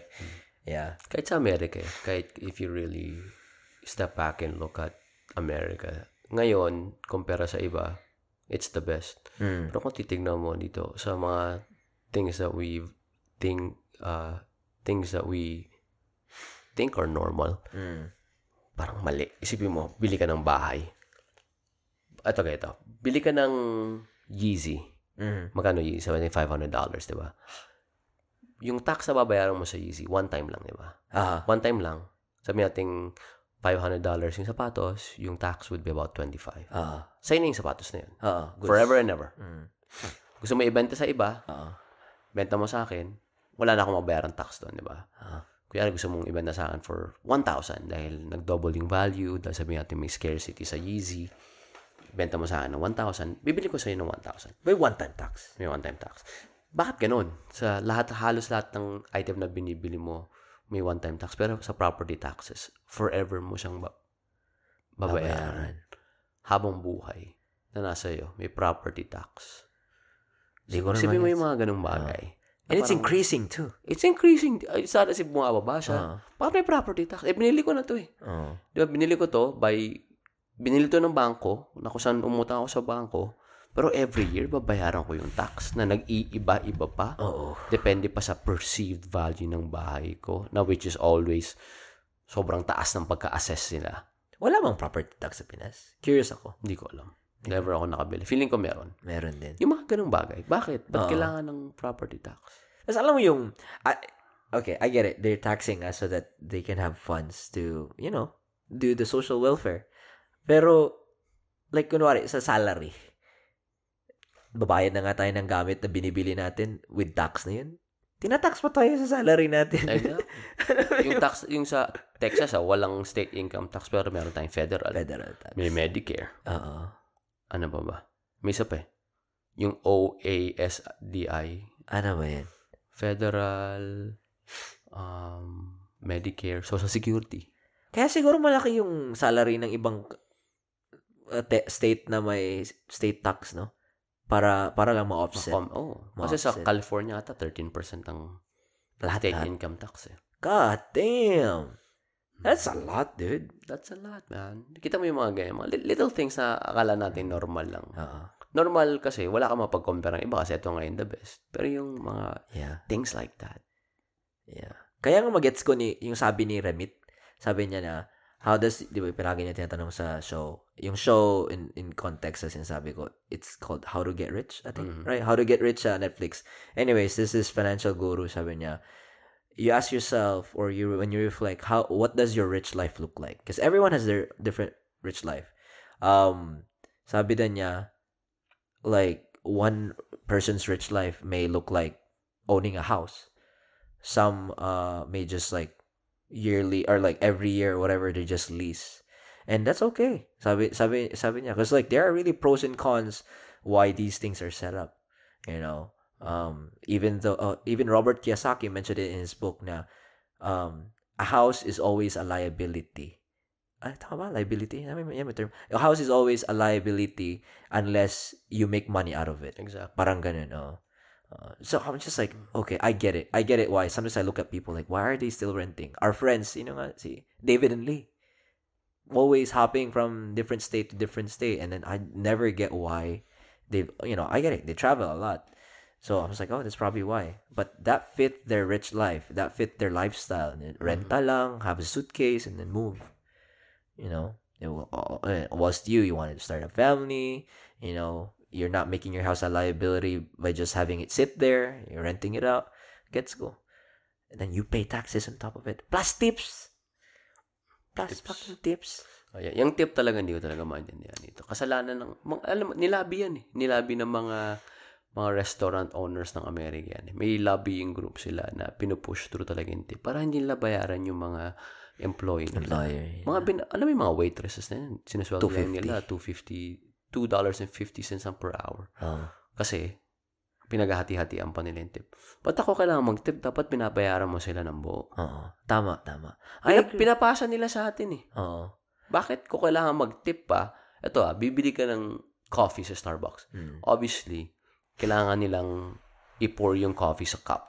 And kailangan nilang haluan ng milk or whatever condiments you want para makuha mo yung in-order mo. Tapos titipang kita for that. You already paid for that. Binayaran ko na eh. Yeah. And also like a tip a tip too for tipping. Sa America, uh I, I don't know if other countries that are like regularly tipping. You know how they have like tablets, diba? Mm-hmm. And then I don't know if you noticed too, sometimes they put in the percentage, Mhm. right? Sometimes it's not tip. right. Uh-huh. Sometimes it's just a made up not like they, I don't know if they probably programmed it like that, but if you do the math, um you can't do it right and then and there. But like when there there's a receipt, sometimes it's wrong. And it's outrageous too. The number's outrageous. One time, nag, ano kami? 15%. In order namin $40. Yung tip $20. Ah, That's 50%, dude. baka 15% nang yun with the tax. I think so. But Yeah. it was just, yeah, just be careful. Just be careful. And, yeah. Ako hindi ako pro doon. Ano ako more of a... Siguro yung iba na naririnig nila to na sinasabi, oh, kawawa naman yung mga waiters and waitresses. I feel like siguro kung yun ang main income nila. Yeah. Kasi usually mga waiters, waitresses, ano yan, may parang Part-time. age group yan eh. Hmm. Either part-time nila or mga in their 20s or Students. teenagers. Usually yung mga stepping stone nila. eh. Mm. Pero I get it, kunyari yun ang main income nyo, di ba? Iba-iba naman ang takbo ng buhay. Pero pinaka-demonyo talaga dyan is yung lobbyist talaga ng mga restaurant owners. Kasi napakinggan ko yung history niyan eh, sa NPR. Mm. Na as in nilobby talaga nila, pinush nila yan. Oo. Isipin mo ah, may tinatawag na federal um, ano yung minimum wage. Yeah, yeah, yeah. ba? Yun yung minimum wages per state is sabihin natin sa Texas I believe is about $8 or $9. 725. 7.25. Pero ang binabayad lang sa mga waiters and waitresses $2.50. Or alam ko sa Sonic $1 lang eh. Tapos makakuha mo lang yung yung tip nga, a percentage of the tip. Which is, What the hell? A dollar?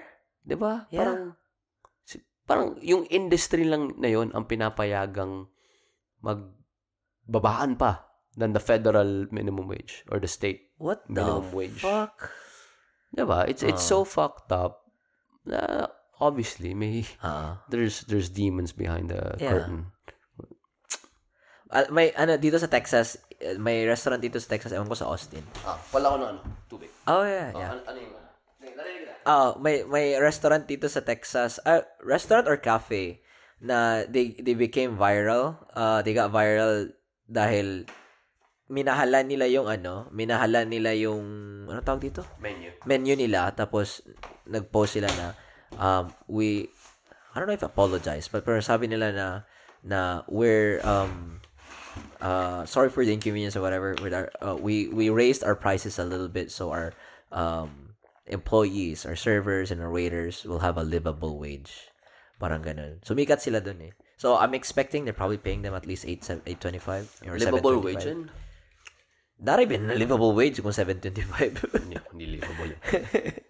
Hindi, iba, ibang mga, yung Sonic ngayon, pati mga ibang fast food dyan, they're offering 15 to 20 dollars. Eh. Yeah, I know, I, I know, uh, pan, ano ba yung, ano ba yung pag-alis ka ng slaughter pag right ka dun? Basta panda ata yun.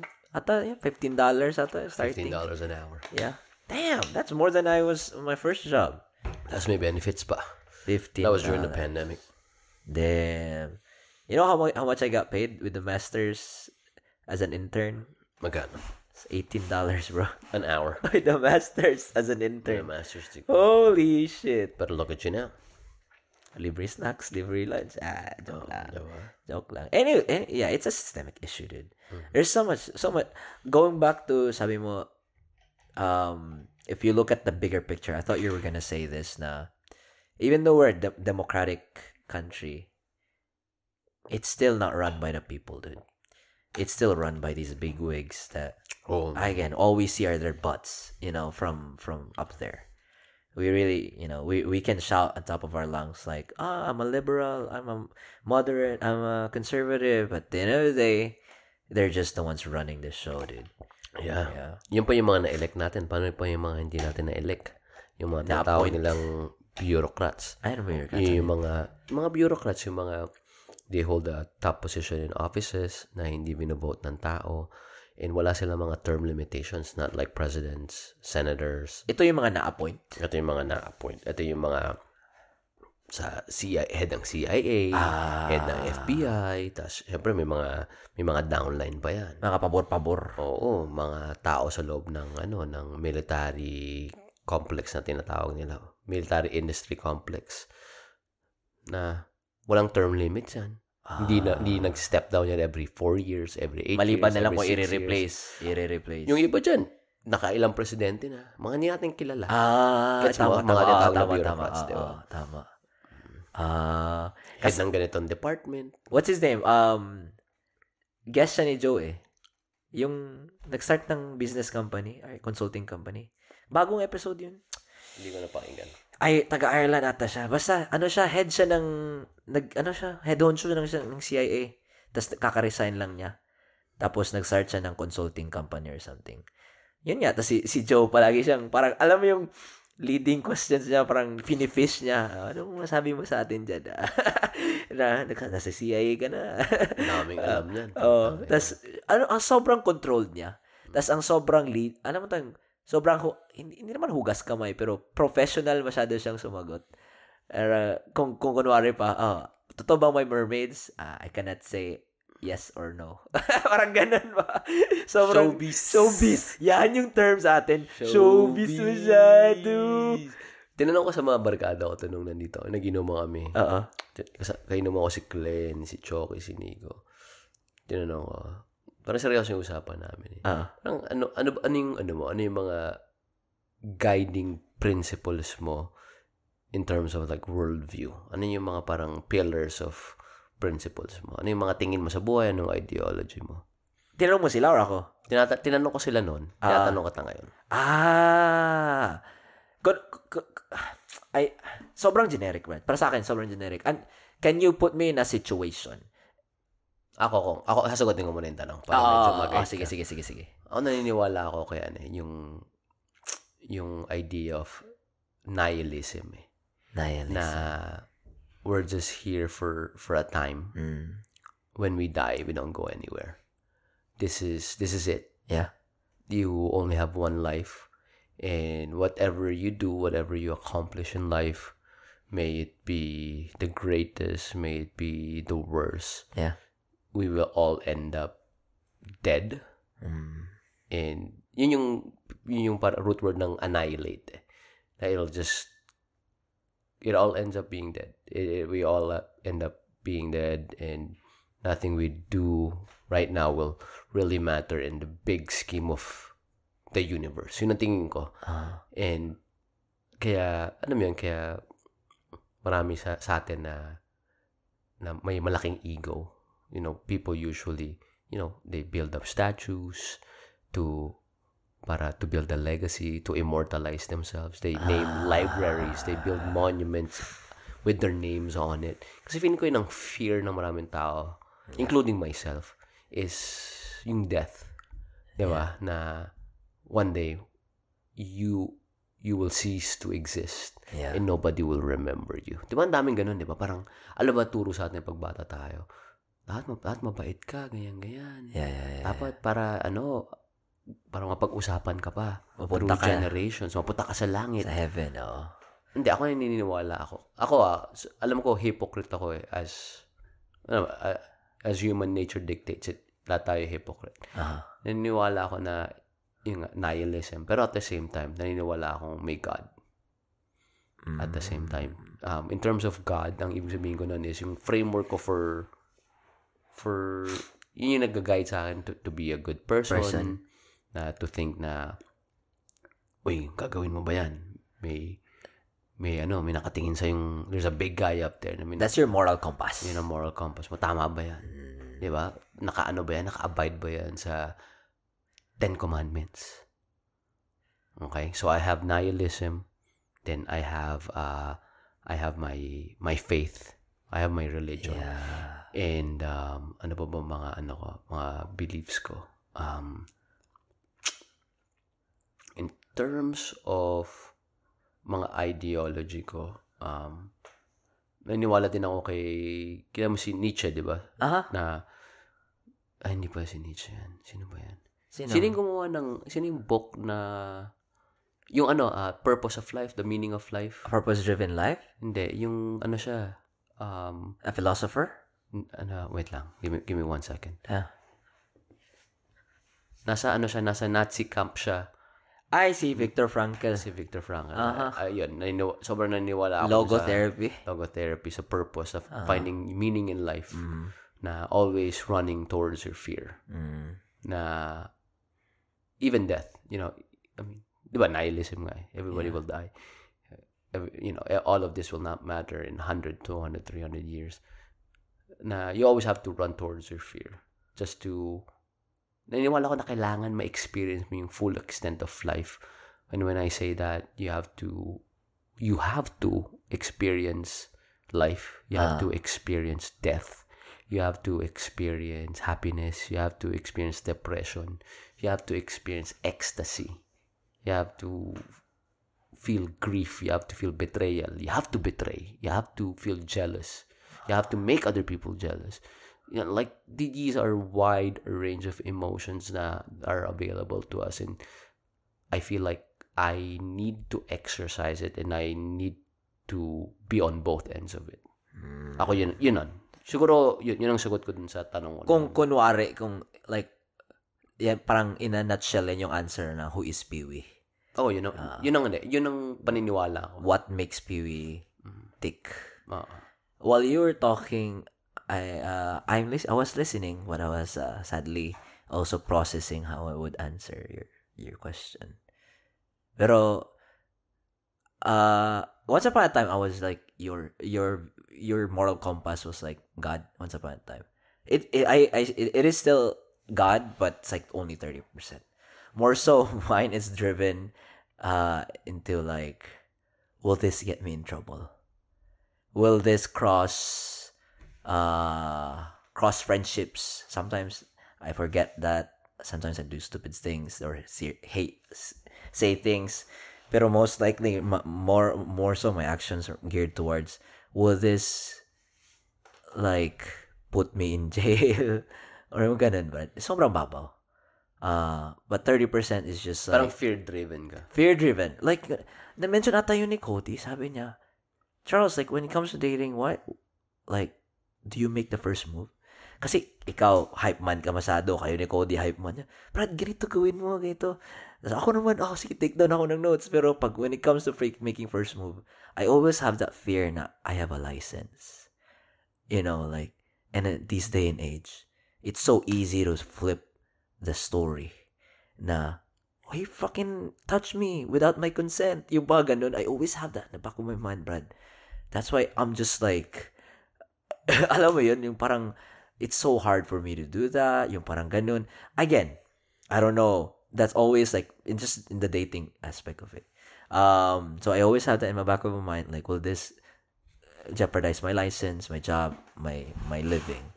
Um and then uh that's the moral standard. Um with you guys uh my belief too in uh in life when it comes to like death um i i'd like to believe that there's a hell out there and heaven. Um a very big part of superstitious the superstitious charles in me still believe that because i've seen things and hear things that supernatural. I can can explain it through science. Um yeah i do believe that. But at the same time i don't practice any specific religion anymore. My big biggest thing values brad is as long as i treat others well and i'm really practicing that. I really do hope that i'm practicing that as well. Um do good don't do harm. Um and i'm starting to do do things na sinasabi sa akin na wag mong gawin nung bata ka pa. Just to see why they're saying that. Um, also just to prove some of them wrong, I guess, or prove myself wrong specifically. Um, yeah, like, what? Like for example, edi- uh, edibles and smoking weed. Back then, I was just like, that's really bad. You know, I I smoke weed and I did ed- ed- did edibles several times already. Like nothing's wrong. You know, nothing for me. For me, I never, I never really did anything wrong. But you know, it's just I'm tr- proving myself wrong and proving myself, uh, proving others wrong. Um, I'd like to see where my limits are, and uh, and it's unfortunate too that I realized now now I'm more shallow than I'd like to I'd like to admit. Like a lot of the things lately, my actions uh, are geared towards like social acceptance. Yung mga. Is this socially acceptable? Will this make me uh ano, increase my likable likability? Yung mga ganun. So that kind of like puts me out there and you know um make me all over. Um now that I look look look how I operate currently. Um, again, it ebbs and flows. Uh, hopefully, it ebbs and flows. Um, but yeah, things have changed definitely for me. Uh, currently, daming follow up. But yeah, did I did I answer your question? Morals Yeah. and beliefs. Morals and beliefs. Yeah, as long as I really don't do anything good, uh, bad. Um, I think you you definitely answered it. yeah definitely don't do uh, anything bad um also one realization i don't think i mentioned it in the in the podcast before uh i went out with this girl that was really religious you know she invited me over to church and Ito yung ano, yung huli. Yung uh, dati. uh, yeah, she was the last girl i went out with Si Sarah to, si sarah Ah. When i went out Saranghe. Saranghe. And then I was at the church, Catholic church, and it doesn't feel right. Alam mo yung parang, it was the same lasting feeling when we last went to church. Last time we went to church. Remember that time? Mhm. You asked me that question. I felt like this was me back then, but I don't belong here. Like, I don't know. It parang na-embarrass din ako. And I don't want the feeling. Na parang shame. Shame is really strong word, pero I felt na shame.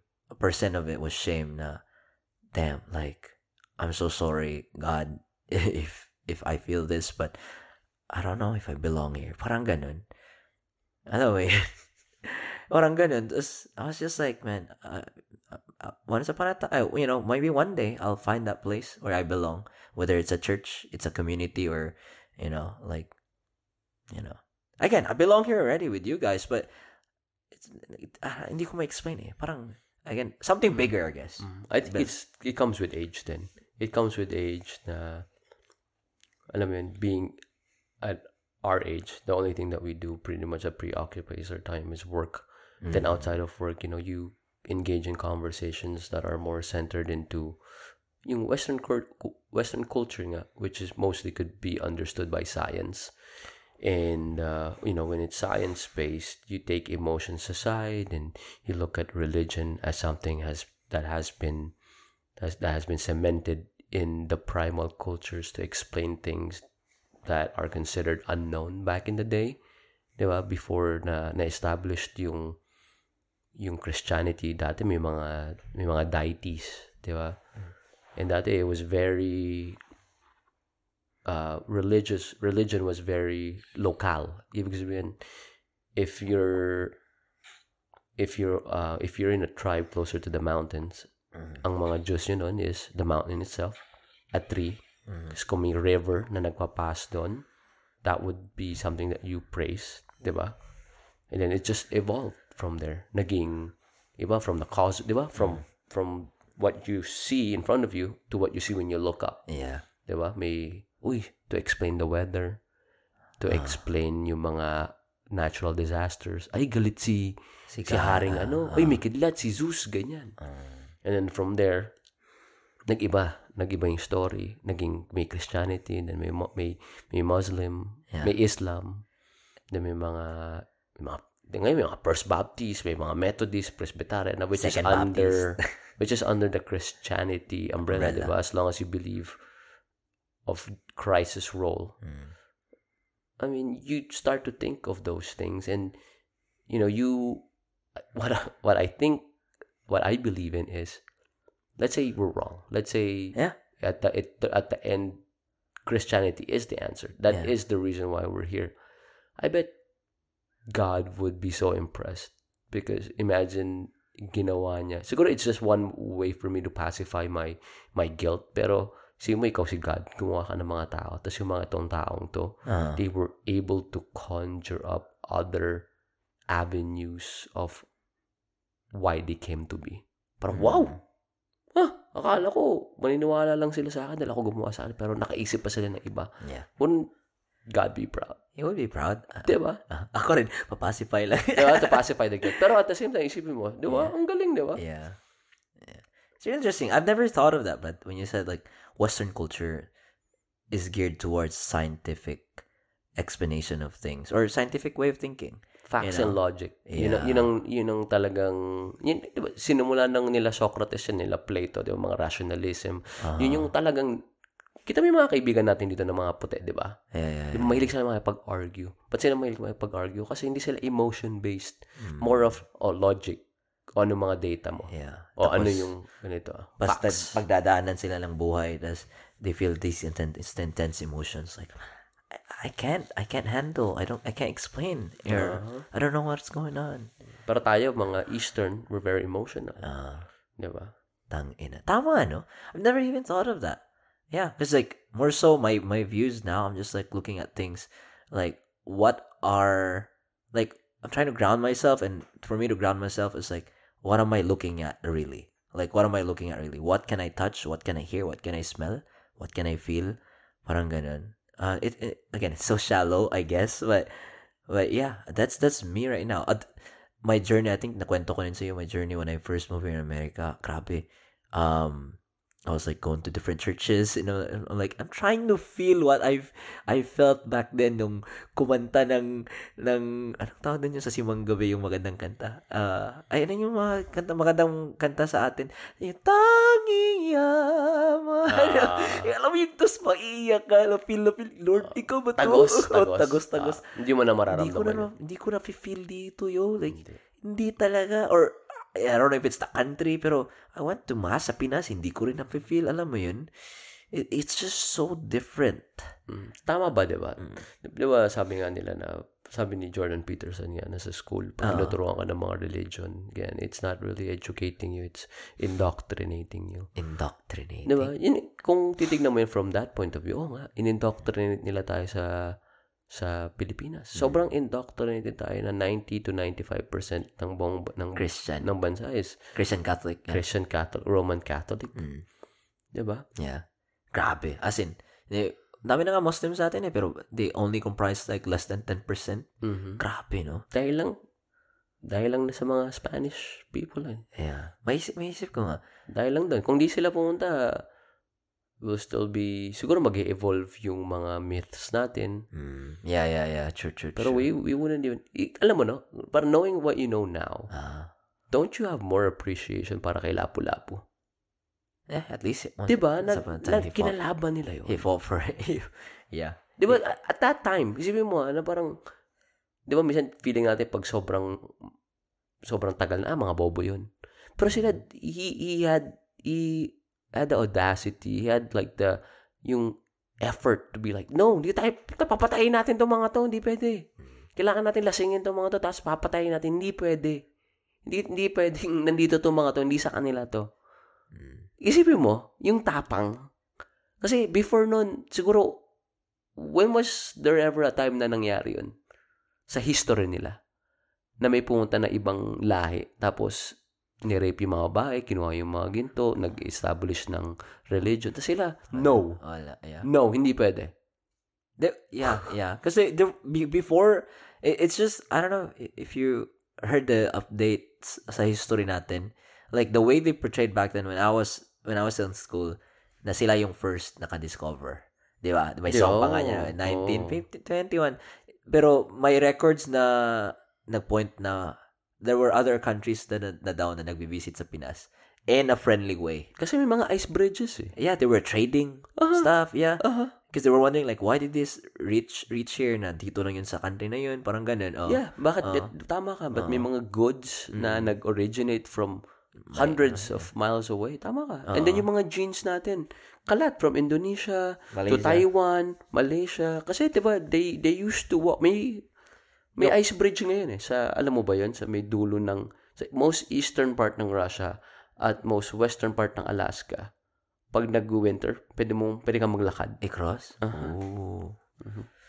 Yeah. That yeah, and then you know, history books back then were just like, oh yeah, no, Spaniards discovered us. I'm like, from what? Like, like you know, it, it's just yeah. And to think sila lapu-lapu kala natin sila yung pinakauna doon. Hindi rin no. Marami yeah. Naligaw lang yun dyan. Oo. Naglakad-lakad lang yung mga yan kasi walang magawa. Isipin mo, oh, there's nothing to do back then. Mm. Yeah, it's just saan yung may bagong fresh plantation or maraming bunga, doon tayo. Dati it was more of fear and kailangan mo mabuhay. Fear from cats and then mga pwedeng pumatay sa'yo. And then Predator, kailangan mo lang mabuhay. Yeah. Kailangan mo lang mabuhay. Yun lang. Yeah. Damn. Now look look where we're at right now. Pero isipin mo, bilib na bilib din ako sa mga putsang ina, mga puting yan. Isipin mo, nalibot nila yung mundo noong mga panahong walang compass, walang mga st- steam engine. As in, literally, isipin mo, lumulutang ka lang. Y- ginagamit mo lang yung hangin. Oo. Pero na, na, nagamit mo yung yung hangin na to begin with, yung hangin, iba-ibang direction na blow yan eh. Oo. Pero na-harness mo siya for you to pave a way in a direction na pwede mong ulit-ulitin yung papunta yung direction na yun at ulit-ulit kang darating sa destination mo. Yeah. Ang galing lang talaga nila. Kaya it's like da- dangerous eh. Naalala ko dati, di ba, pag i-announce sila, oh yeah, they, they, whoever the conquist- conquistador was, they went, went home and then they came back with, you know, 15 or whatever ships and then when they arrived, they only ended up with 8 ships or something like that. Uh-huh. So imagine losing 7 or half of the ships, di ba? Th- That's how rough it was and then they did it. They, they still did it. And then dati, nung hindi pa nila na nalalaman na yung sa vitamin C nga, dami na Ah. Scurvy. sa scurvy. Scurvy. Dami. Yeah. Ano yung scurvy nga? A lack of vitamin C. Anong mangyayari sa'yo? Hindi ko na alam. Ano, ano ka, mas prone ka sa infection. Marami pa. Ah, tama, tama. Sa skin, Mhm. sa stuff like that. Iba rin yung Lyme disease. Iba pa yung Lyme disease. Usually coming from ticks yun. Tick-borne Kasi iba pa disease. yung scabies. Yun yung usually sa skin na ano irritation. Ah, sa mga pirates, char. Ah, grabe, no? It's, okay, wala, wala akong, wala na akong masabi dyan. Ang galing, ang galing ng history. ah, ano bang, ano bang pinaka-favorite mo na, nag-Asian history ka, di ba? Mhm. World history din. Anong pinaka-intriguing world history country? Country lang, country. Na, na parang doon ka talaga interesado. Na, ha? Tangina to. Malig ako sa ano, sa rise and fall talaga of uh, empires. Empire. Kasi kala natin parang empires, oh, dati lang. Hindi, ngayon. This is American Empire. yeah, yeah, yeah. Ngayon. Yeah. Uh-huh. This is American Empire. Whether you want it or not, Ah. America number one. Everybody wants to be here. China Every- number one. every- Everyone, everybody wants to, you know, Migrate. have a taste of the uh, American dream. Yeah, yeah. Mahilig ako sa mga empires like yung mga Mongols, tapos yung Roman Empire. Yung mga yun lang. Yung the rise and the fall. Hmm. Yun lang. Just for what it is. Mahilig lang akong gusto ko lang makita. Tangina. Kasi ano yun eh, parang kinompress mo yung hundreds of years. And tandaan mo ah, dati akala nila yun na yun. Akala nila, parang ngayon di ba, akala natin, "Hindi, America number one.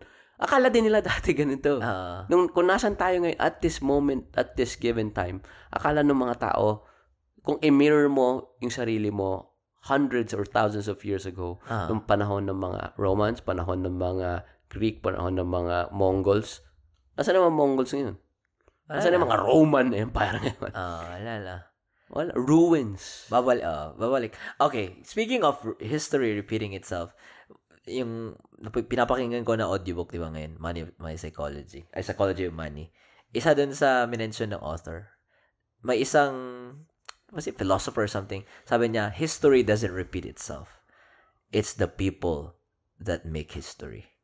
Parang, Lalim, bro. oh, oh, sabi medyo hindi ko na-gets eh. Medyo hindi ko na-gets. Pero sabi niya, sabi niya, Kaasar yung explain niya. Pero sabi niya, ano nga daw, uh, in science, um, lahat daw, lahat daw in science, there's no emotions involved.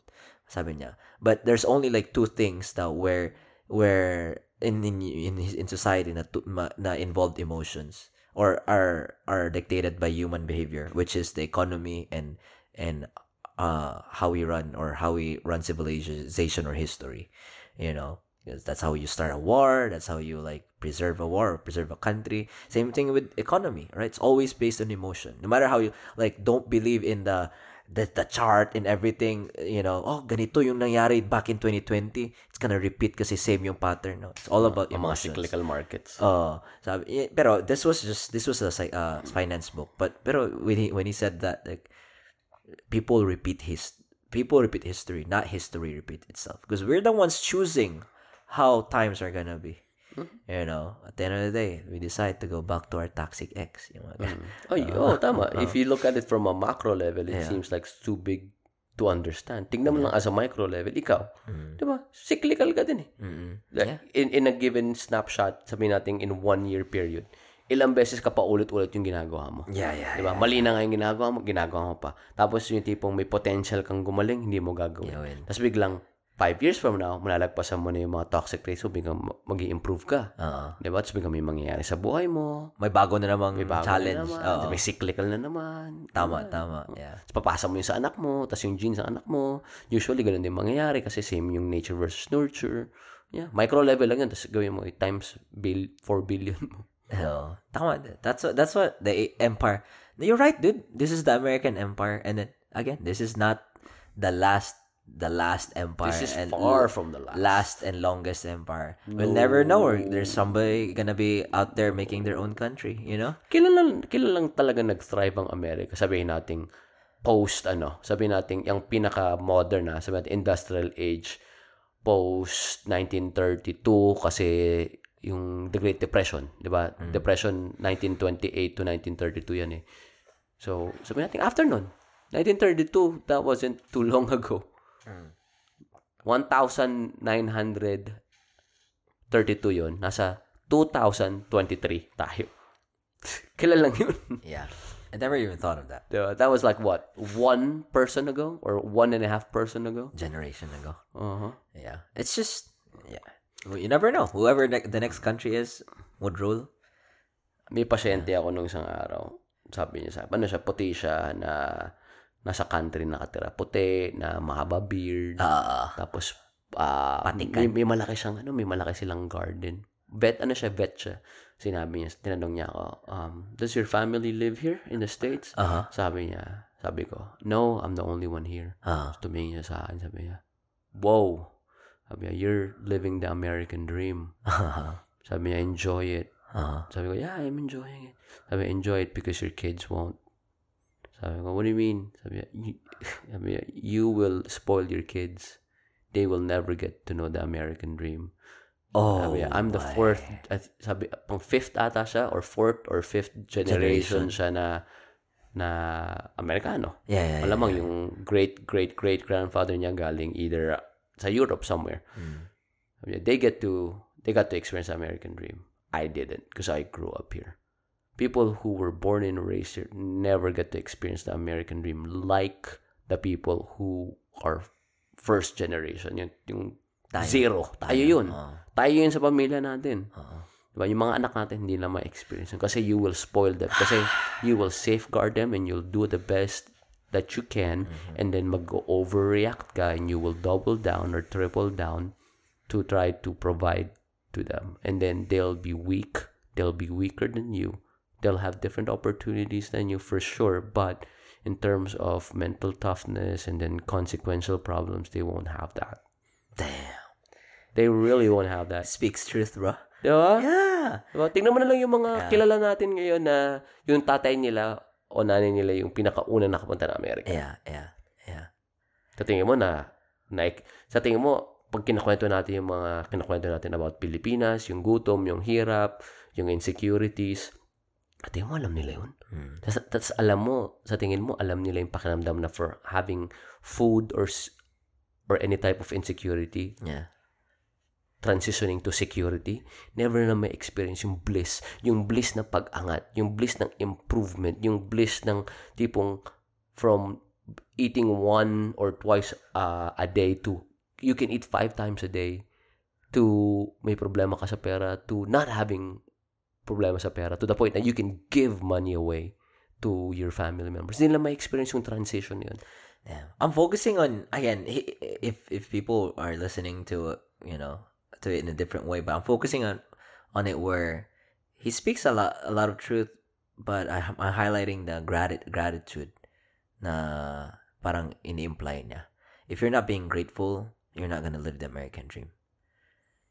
Because if if you're at that point now, this is normal. You can't be grateful if you ju- this is normal for you. Yeah, yeah, like this is normal, you know, and then like you become weak, you become like fragile. hmm I do get it what he means. Like, cause again, we made that vow. Nah, if we have families, we're we're gonna do our damn best not for them not to experience what we experience. But damn, this old guy has a point. Yeah, oh yeah, man. Tapos sinabi pa niya sa akin, if somebody else tells you to go back to your country, tell them that immigrants built this country. They can go back to Europe if they want. Mm-hmm. But you you stay here. I mean, yeah. the people in the border in Mexico, let them all come in. You see all the help wanted sign? No American will do that. Mm, yeah, Diba? So na-realize ko, he has a point. He does have a point. Not an absolute truth, pero definitely has a point. Nagulat lang din ako kasi sa, sa setting na sa country kami. Tapos he's very, hindi lang dahil finlatter niya ako. I was definitely flattered from what he said. Yeah, yeah. Marami pa siyang kinuha. May garden siya. eh. Ah, ah, ah. So, nag-gate training kami. Sabi ko, Oy, um, while we're gate training, while I'm assessing your walk, can you show me your garden? Yung type of garden niya, sabi niya, do you know what um, certified organic is? Sabi ko, yeah, like the organic, like, uh, it, is that is that the type of the way they raise plants or animals Mm. na sinesell sa market na mahal? Sabi, yeah, but this garden shits on organic. Sabi ko, what do you mean? Sabi, "Uh, the way we grow things is we don't have any fertilizer.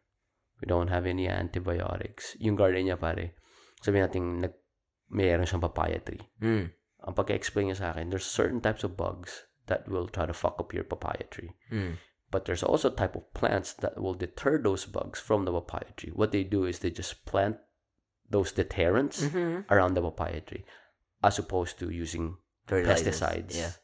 or using fertilizers para ma- mapabilis yung grow ng plants. Uh-huh. May- Sinabi niya yung word eh. Hindi ko na parang perusian, pervusion, something way of cultivating or uh, it, it's a it's a way of how he built his garden. Uh, it's a method. It's a method. There you go. It's a method. Walang walang lahat. Lahat natural. Sabi niya kasi usually pag organic daw, gumagamit daw sila ng mga, ano, gumagamit sila ng, hindi pesticides eh. They use, alam mo yung diatomaceous, yung sinabi niya? Uh, Sometimes they use a diatomaceous method wherein ginagamit yung mga exoskeleton ng mga bugs and mga snails to help the plants grow. Sabi, hindi sila gumagamit ng mga ganun. Sabi niya, into the most So, as to every word or every meaning of what natural is, yeah. that's how they built That's their how they garden. built it. Pare, sobrang luscious yung garden. May mga greenhouse. Sabi, uh, you're from the Philippines, right? Sabi, yeah. You know what saba is? Sabi, yeah, saba. He has one? Yeah, saba. Meron saba. What the Meron siyang fuck? papaya. Did he have a tour in the Philippines? Uh, He probably has. he, he had a uh, Vietnam veteran hat, but I never asked him kung na, nasa Pilipinas siya. Siguro, most likely. God damn. Saba. It's been a while since I heard that word, dude. Dami. Tapos may mga, may mga plan siya galing India. Sabi nga niya, sobrang ano, sobrang politically correct. Sabi niya, um, once you discharge me or along the way, uh, you, your partner or they could come over and uh, y'all can get some some of my plants. Wow. Sabi ko, yeah, I appreciate that. I'll tell my wife. Your partner or they? Oh, yeah. Damn. Sobrang ano siya, kung makita mo na parang up to time, up to the times. Up to the times. Kapag nakita mo siya visually, yung Like, stereotype mo is automatic. Conservative, redneck, Ah. white nationalist. to. Yeah, that's how, that's how I built him in, in, Diba? in my in my head. Exactly. Long beard, jeans na sobrang dumi, naka-t-shirt, tapos may hawak na leash na aso, na Vietnam na, na hat. Diba, ano parang ikaw, kung given the chance, if you're gonna make a snap judgment, Automatic. sino ang white nationalist dito? Siya. Siya. Diba? Automatic. Ikaw, hindi. Ikaw yung Asian. Oo, Diba? Uh, pero maga. Oo. MC. Pero tama ka. That was well while you were describing him, my my brain's telling me like ah, probably a Trump supporter or parang ganun. Pero I, I mean, I'm not saying who he, you know, I'm I'm not guessing who he voted. Pero damn, yeah. Gulat din ako. Lalo na yung sinabi niyang your your kids will not will, will not experience the American dream. You, you know, um, now that you mentioned it too, because because Cody has been like really, really curious about us. You know, um, because once upon a time I told him like we should do a um a podcast just us men with that Cindy. You know, because he was like wanting, because he's like all all this time you were interviewing me, like I want to I want to know you guys, like your experience, and then uh, because I I remember we had a conversation because he asked me like what it's like going to church. You know, and I'm just like it was really different with us. I told her, I told him like because our family really brought me up in the church. We went to Sundays. You know, uh, during May, we would do Flores de Mayo. I don't know if you remember that Flores de Mhm. Mayo. Flores de Mayo. Yeah, and then that's how I learned rosaries and stuff like that. And I, I like, you know, all this time, like I would, I would probably like going back to my previous moral compass. Like if I do anything wrong, I feel like there's gonna be like a scorecard in heaven. That's how many sins. Y- yun tinuro sa atin eh. Yeah. Kapag namatay ka, si San Pedro, he has a record of all the things that you did and all good and bad things. And then if the bad outpower the good, you're gonna Go either to- gonna go to purgatory Or hell. Yun yung parang waiting room Uh huh. or hell. Oh, okay, yeah, okay. That's more, that's more definitive. Pero yan, yan yung feeling ko eh. Yun ang, yun ang basis mo Ah. for your scorecard. Uh, Yun yung tinuro sa atin. Oo, tama. Oh, that's why. Diba? Sa pearly gates, may Per- matandang ah. na, ano. Pearly gates of heaven. Yeah, Mm-hmm. yeah. Oh, pero yun yung sinabi ko kay Cody. Sabi niya, hey, maybe one of these days you and Pee-wee can take me to church. Different church. That's good. Sa- Sabi ko nga kay Jen, last na yun. Last na yun. Uh, Ah. yeah, yeah, yeah, yeah. But, but yeah, pero alam, alam mo yun, yung, parang it's, it's so hard. Going back din, na, nag, nag-usap kami ni Tito Johnny. John? Johnny. John. John. Tito, J-O-N. Tito John and Sonny. Sonny. Anyways, Sunny. ah. anyways, John, Tito John, sab, nag-usap kami, sabi niya, kami tatlo ata nag-usap. Iba yung na-experience nila sa generation nila sa, sa generation namin. Um, yung mga lumaki dito.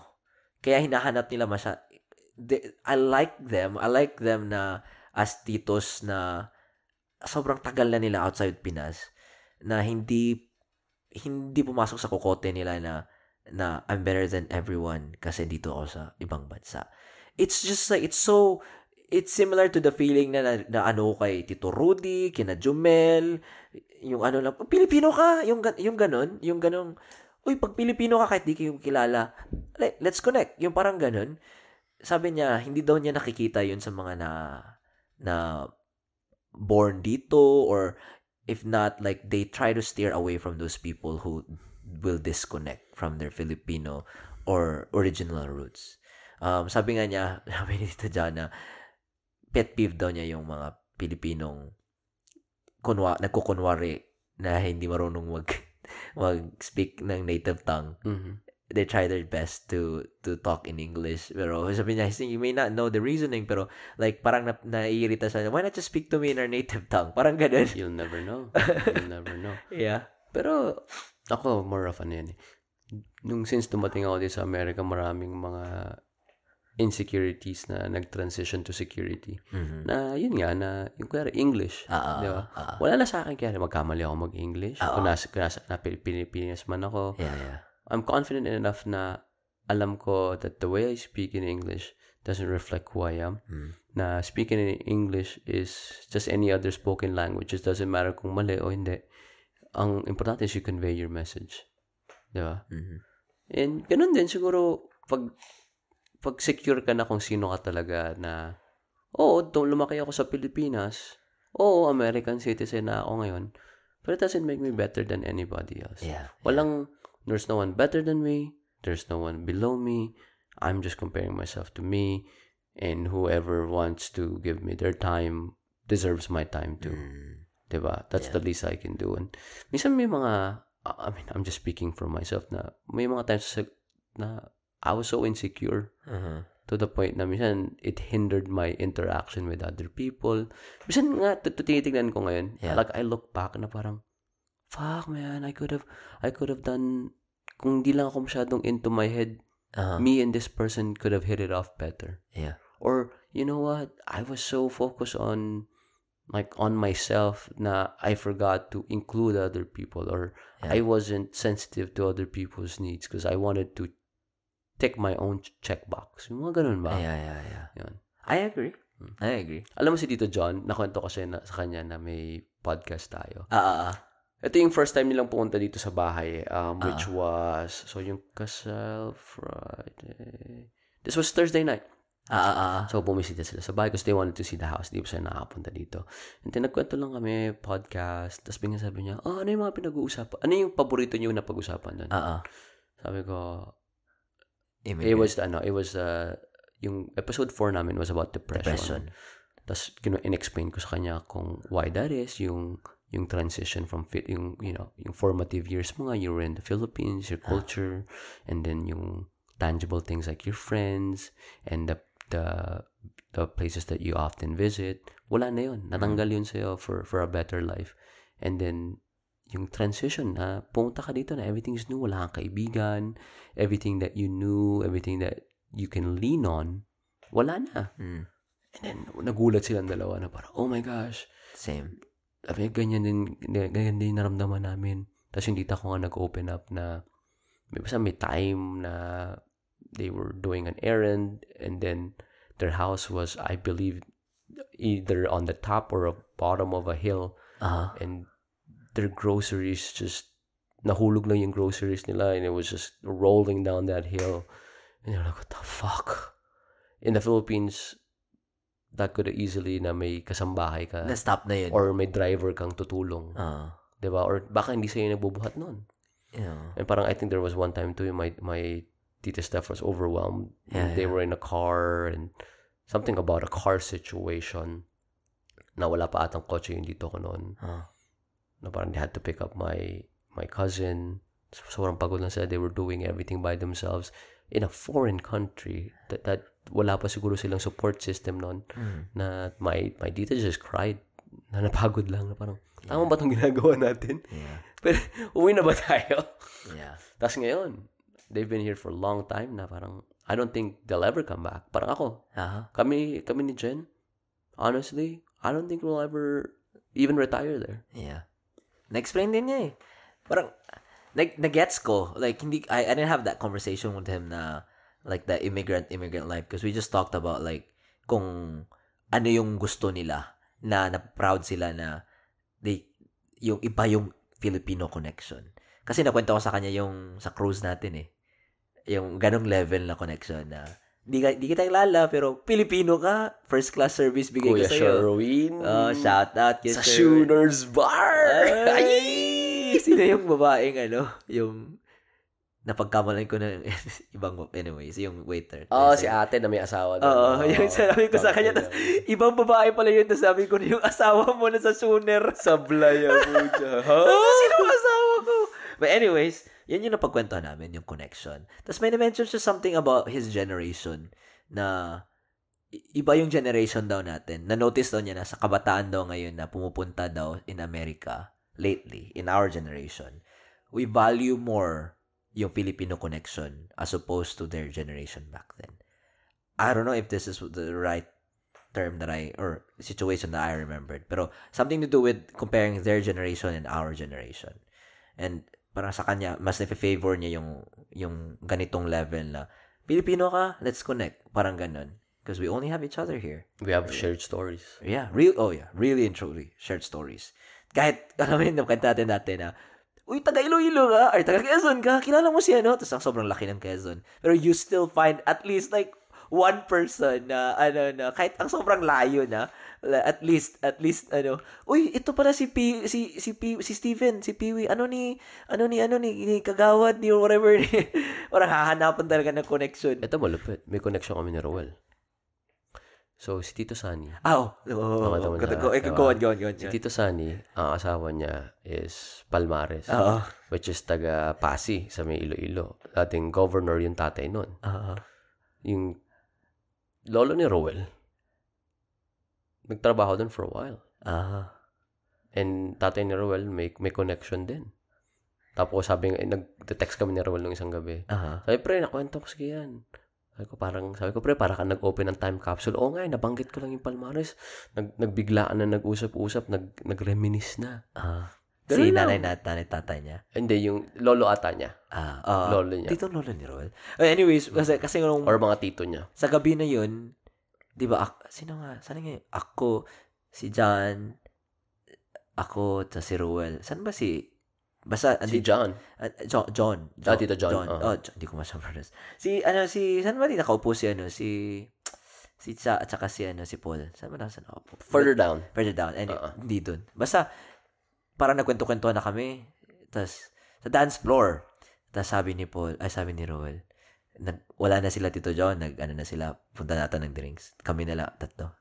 Sabi ni Roel, Brad, Palmares pala yun, Brad. Si, si, sabi ni Paul, oo nga, Brad. Ano yun, di ba? Mga gobernador yun, yung mga, mga malaking tae. Sabi niya, grabe. Grabe. So, grabe naman. So, hindi nila na-expect ba na, na small world. Yeah. Grabe, sobrang small world, pare. Yung tito ko na, kasi si Tita Apple, yun yung anak ng Palmares. Tagalasal yun dati. Ah, Tapos yung tito ko, nag-UP and then nag-UE Med. Tapos, alam ko, nung 1990, lumipat sila dito sa Amerika. Kinasal sila three times. Diba yung joke ng isang tito ko sa speech niya? Kinasal yung tito Sonny ko three times to the same woman. Kay Tita Apple nga. Kasi kinasal sila sa Pilipinas. ah, So, alam ko, may civil wedding sila tito. ah. Tapos may isa pang type of wedding. I forgot what it is. Pero yun, yun yun. Renewal of vows, parang ganun. Hindi renewal of vows. As in talagang yung mismong sa Huwes, Aha. sa civil wedding, tapos sa Pilipinas, may isa pa eh. Di ko na, dito? baka, baka dito. Baka church dito. Church dito, Oo, baka. posible. Baka. Oo. Posible. Pero naalala ko, kinasal sila sa Pilipinas, tapos ako yung ring bearer. Mm. Sobrang excited ako na, kasi sinundo sila sa airport. Siyempre, pag bata ka, hindi ka naman sinasama sa airport, nagiting ka na sa bahay. Ang trabaho ko nung gagawa ko ng welcome sign, welcome home sign. Sobrang excited na ako na parating sila. Narinig ko na na nandyan yung kotse. Tumatalon ako from one couch to the other. Tayo nahulog ako. Nagka-black eye Ay, ako. putang ina. eh yung wedding, a week from then. Ring bearer, may black eye. Gagi. Gago. Ay, buhay. Ayos sila kausap. Na, dun ko na ano eh. Kinanto ko ba sa'yo? Brad, ah, alam ko na, alam ko na saan mo nakukuha yung mga ibang, ano mo, ibang, hindi, hindi naman, I'm not saying you got it, pero parang similar kayo. Kasi napagkwentuhan namin pag uwi sila ng Pinas, anong gagawin, yung masahe, ganun. Like, walang plano. Kasi sabi ko sa kanya, Ang plano. ako nalalaman ko, Tito, na, na gusto ko pag aalis ako or may, tra- may biyahe ako, at least, may plan, may structure, sabi ko sa kanya. Like, oh, ganitong araw, dito tayo sa syudad, oh, anong oras, ganito. Pero, gusto ko rin na may araw na walang gawin. Tapos, sabi niya sa akin, lately kami ng wife ko, pag pupunta kami ng Pilipinas, ano lang, like, wala talagang plano. Like, kung gusto nilang pumunta sa amin, punta sila sa amin. Yung, alam mo yung, sabi ko po, na parang ako nag-uusap kay Piwi dito ah. Pare-pareho ko. Si, masarap kausap si Tito John, no? Ah, Tito sarap. John, ano siya, eh, very, he's a social animal, eh. Ah, ah. Um, magaling siya sa art of conversation and uh, he's very socially aware. Magaling siya makipag-usap. Kahit nung, actually, na, naalala ko on how good he is nung, nung binisita niya ako, eh.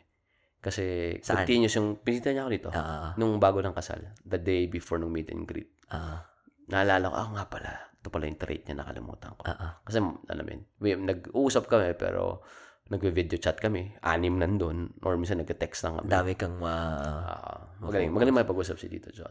Galing talaga. Like, as in, sabi ko, pucha, parang, alam mo yung parang close na kami. Parang ganun, ganun talaga yung feeling ko. Alam mo yung parang... Parang hindi kayo strangers. Oo. Oo. Naalala ko, ano ah, um, may conversation kami ni Roel. Tapos parang, in-approach niya ako. Like, okay, gets, get, gets ko. You know, in-approach mo ako kasi it's a party. Pero like, dude, that's probably a rare occasion na di ka kayo kilala. Different generation. But this guy would engage conversation. Would go out of his way. I mean, I mean, I can give you a hundred reasons for him not to do it. Kasi nga, one, his family is there. He could just easily just talk to, you know, Tito Sani and them, you know, di ba? Pero, like, he really went out his way. Like, uy, eh, doon kami nag-usap nung nalaman ni Roel na si tita mo, uh, Palmares, ganun, ganun. So, I was just like, damn, this guy can talk. Like, not, not na, not the bad talk, but it's just like, he can run a conversation, you know? And mararamdaman mo pag medyo nagtidry na yung conversation. He'll carry you. until you can go ahead and run the conversation yourself. And then when you once you can run the conversation, he'll let you run it without interrupting you. Yeah. Ang galing niya pare. Alam mo, talagang na-trigger nung dumating siya, tapos umupo na kami, pinag-uusapan na namin yung, yung podcast, kung saan na kami nalipat. Tapos na-realize ko, na parang, yung bibig ko, parang, na, isang oras na ata ako nakipag-usap. Alam mo yung gano'n, parang, podcast ba to? Alam mo, yun ang totoo lang. Yan yung Kaya, feeling. now, now to come to think of it, siya yung masarap i-get sa podcast. Ah. Kasi mag, very articulate din siya. Oo. Yung maganda dito, char nag-promote ha. Yung maganda dito, Mm-hmm. meron siyang ano, pwede siyang ma-direct line mo sa phone. So, Paano yun? Paano yun? so, so at behind, if you look, if you look through it, uh, Itong interface mo na gusto. uh, sa likod, di ba may dalawang USB dyan. So, i- USB o yung may... dalawang USB-C. Yung isa nakapansak dito sa ano. Ah. So, what you can do is, uh, i, ano tawag dito? Next time, we can do, um, uh, ipansak dyan. Tapos yung isang line dyan, ipansak USB-C to, to lightning. Mhm. Tapos, whatever conversation na ano natin sa phone, FaceTime, direct feed sa interface. Pero, dap- pero dapat tahimik yung background nila. Oh yeah, that's up to them to have that perfect. Okay yun, Uh, so parang hindi siya masyado na ganun. Mhm. Uh, yung dito, yung gaya na to kay Justin last time, Mhm. ginana natin sa mic. So that one, it directly feeds from their audio from the phone. So, paano natin maririnig yung sinasabi nila? We can we can still hear it perfectly. To the phone? Okay. Yeah, but it will just capture the audio. Wow. You know. We should try that. Yeah, yeah, we can. Tara natin kay Glenn. Eh, Glenn, ah, Steady ah, lang. Sa, sa next episode, next Pati si episode. Chino. try Praktisan ko muna, praktisan Sige. ko. muna. Okay yun, ah. Oo. Kasi nabasa ko dyan eh. Uh, somewhere. Like, ating nasa pa, nasa diagram. Baka pwede natin gawin. Multiple multiple kausap natin. Oo. Dito sa diagram, oh, nakalagay, uh, phone. San ba yun? Ito sa likod. Oo. Pansak mo yung phone. Mhm. Pansak is pasok, diba? Oo. ay, pansak. Oo. pasok mo yung phone. Tapos dun. Oo. It is, this is a good, this is an upgrade. Oo. Ah, Yeah. Smartphone or tablet. Try nga natin. To connect smartphones and tablets, USB cables and adapters that match connectors are necessary. Si Glenn. Ano natin minsan? Ah. Tara lang natin. Oo. Kasi wala pa tayong, weird though kasi siguro dahil hindi kaharap pero tara lang natin. wala pa tayong episode na ano eh, na may phone eh. Oo. Lagay natin yung ito, ito si iPad. ano Latino. ano kayang kasi kasi may mga lag yan eh. Oo. Di ba hindi katulad sa atin real time na yung reaction natin. I don't think Medyo- may, walang lag. I, think, I don't think may may lag. po. Sa tingin mo. I don't think may lag. Kung may lag, minimal. Siguro mga 0.1 millisecond. Char- Pero- charot. oh, tapos siguro iharap na lang natin sa isa sa atin, ikaw or ako. Para i- medyo oh, ano natin? na. Oh, eh, ano natin? Ah, gamitin natin iPad. Mm. iPad kasi yung iPad ko yung pwede siyang if mo follow siya. Ah, Ah. may ganun ba? May ganun bang iPad? Oh, yung future. Wa ultra wide. Yung future. oh, yeah. Yung future, future. pag kukuha na ako ng iPad na bago. so, ano mangyayari? Sige, explain it to me. Ah, hindi kasi yung iPad ko, ah, FaceTime, eh, my phone ganyan. Wala, hindi, hindi ko, iniwan ko yung phone ko sa labas. Eh, hindi ko ma-FaceTime sarili ko. But anyways, Explain mo lang, huwag mo na gawin. ah, so, yung camera dito, ultra wide eh. Um, so, pag nasa harap ka, may future na gagamitin na, anyways, may future na, um, ah, face tracking or something. Tapos, magzo-zoom out siya. So, kung sino magsasalita, ifo-focus niya.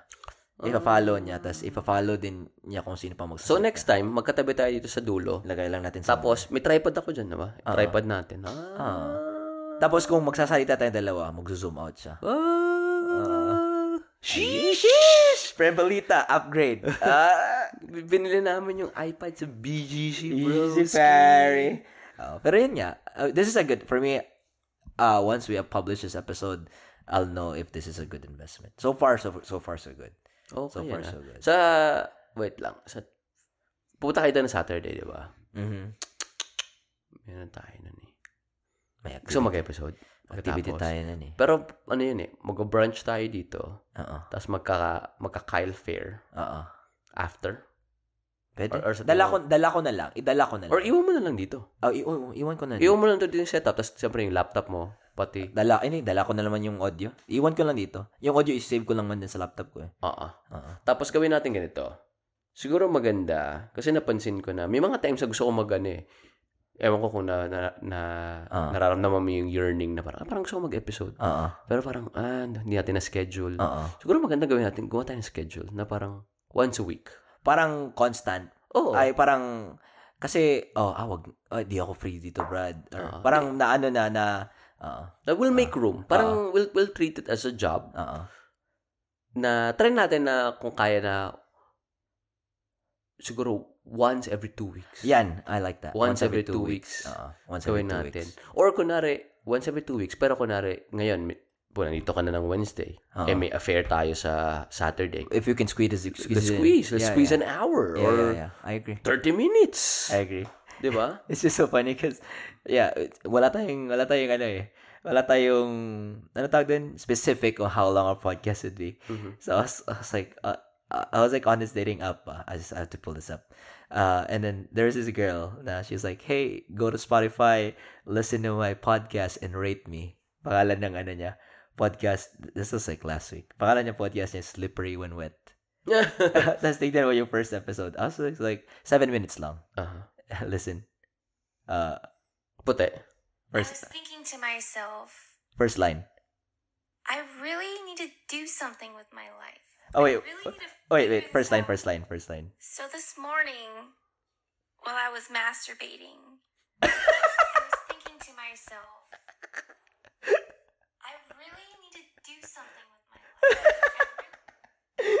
While masturbating. Yeah, That's kind of sad. No, no, yeah. I mean, like, cause, cause I was just like, oh, let me listen to her podcast. It's only seven minutes long, and then the first line, ganda nito. Oh, ito. Slippery when wet.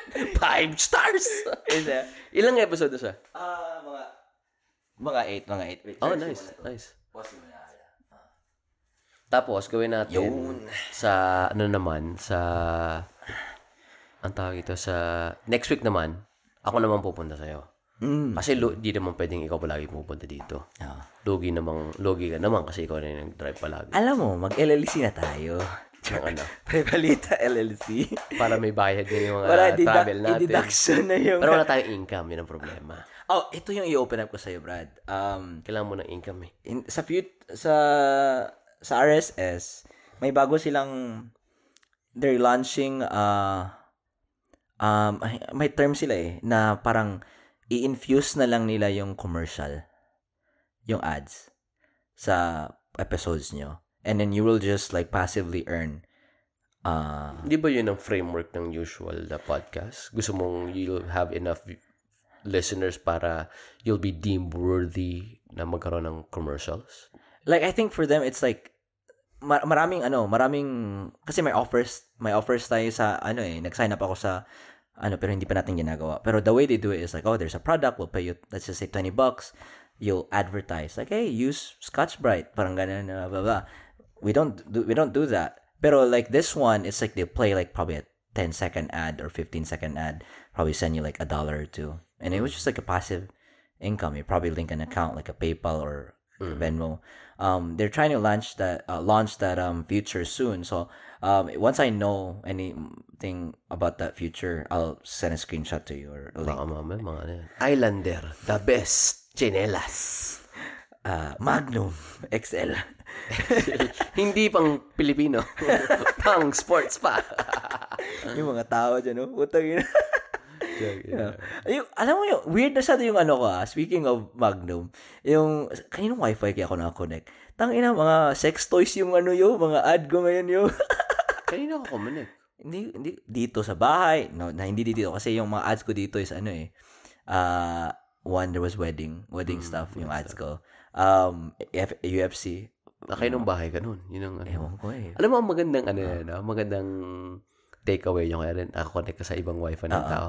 Patignan mo lang kung what they're into. Kasi lalabas sa mga ads mo? Ay, putang ina. Ba't palagi ka na sa phone mo? Scroll ka na, scroll dyan, no? Hanap ka lang ng ads ba? Vibrator. Ilalaki lang nakatira din sa bahay na yun. Kasi alam ko ila Cody handball eh, mga handball, Ah, uh, trip uh, flights to ganun. Aha. Charot. flights to mga ganyan. Oo, yun. Tangin na. oh, man. Oo. Sino mo na nito sa Saturday? Ano, marami tayo sa dami nun, Brad. Marami tayo. Dami. So, I can't pinpoint. Na, pero sino kaya pwede natin sama sa podcast? Ah, dami. Gusto ko Pilipinas. Pilipinas. What do you mean Pilipinas? What Sila, try natin sila, sila Nico, sila Choki. Next time, next time. Tatawagan natin? Oo. Hindi, hindi. Sinasabi ko this Saturday. Ah, oh, Di sila, sila Nico. Di ba this Saturday maraming nandito? Si MC, si Justin, mga Justin. regulars.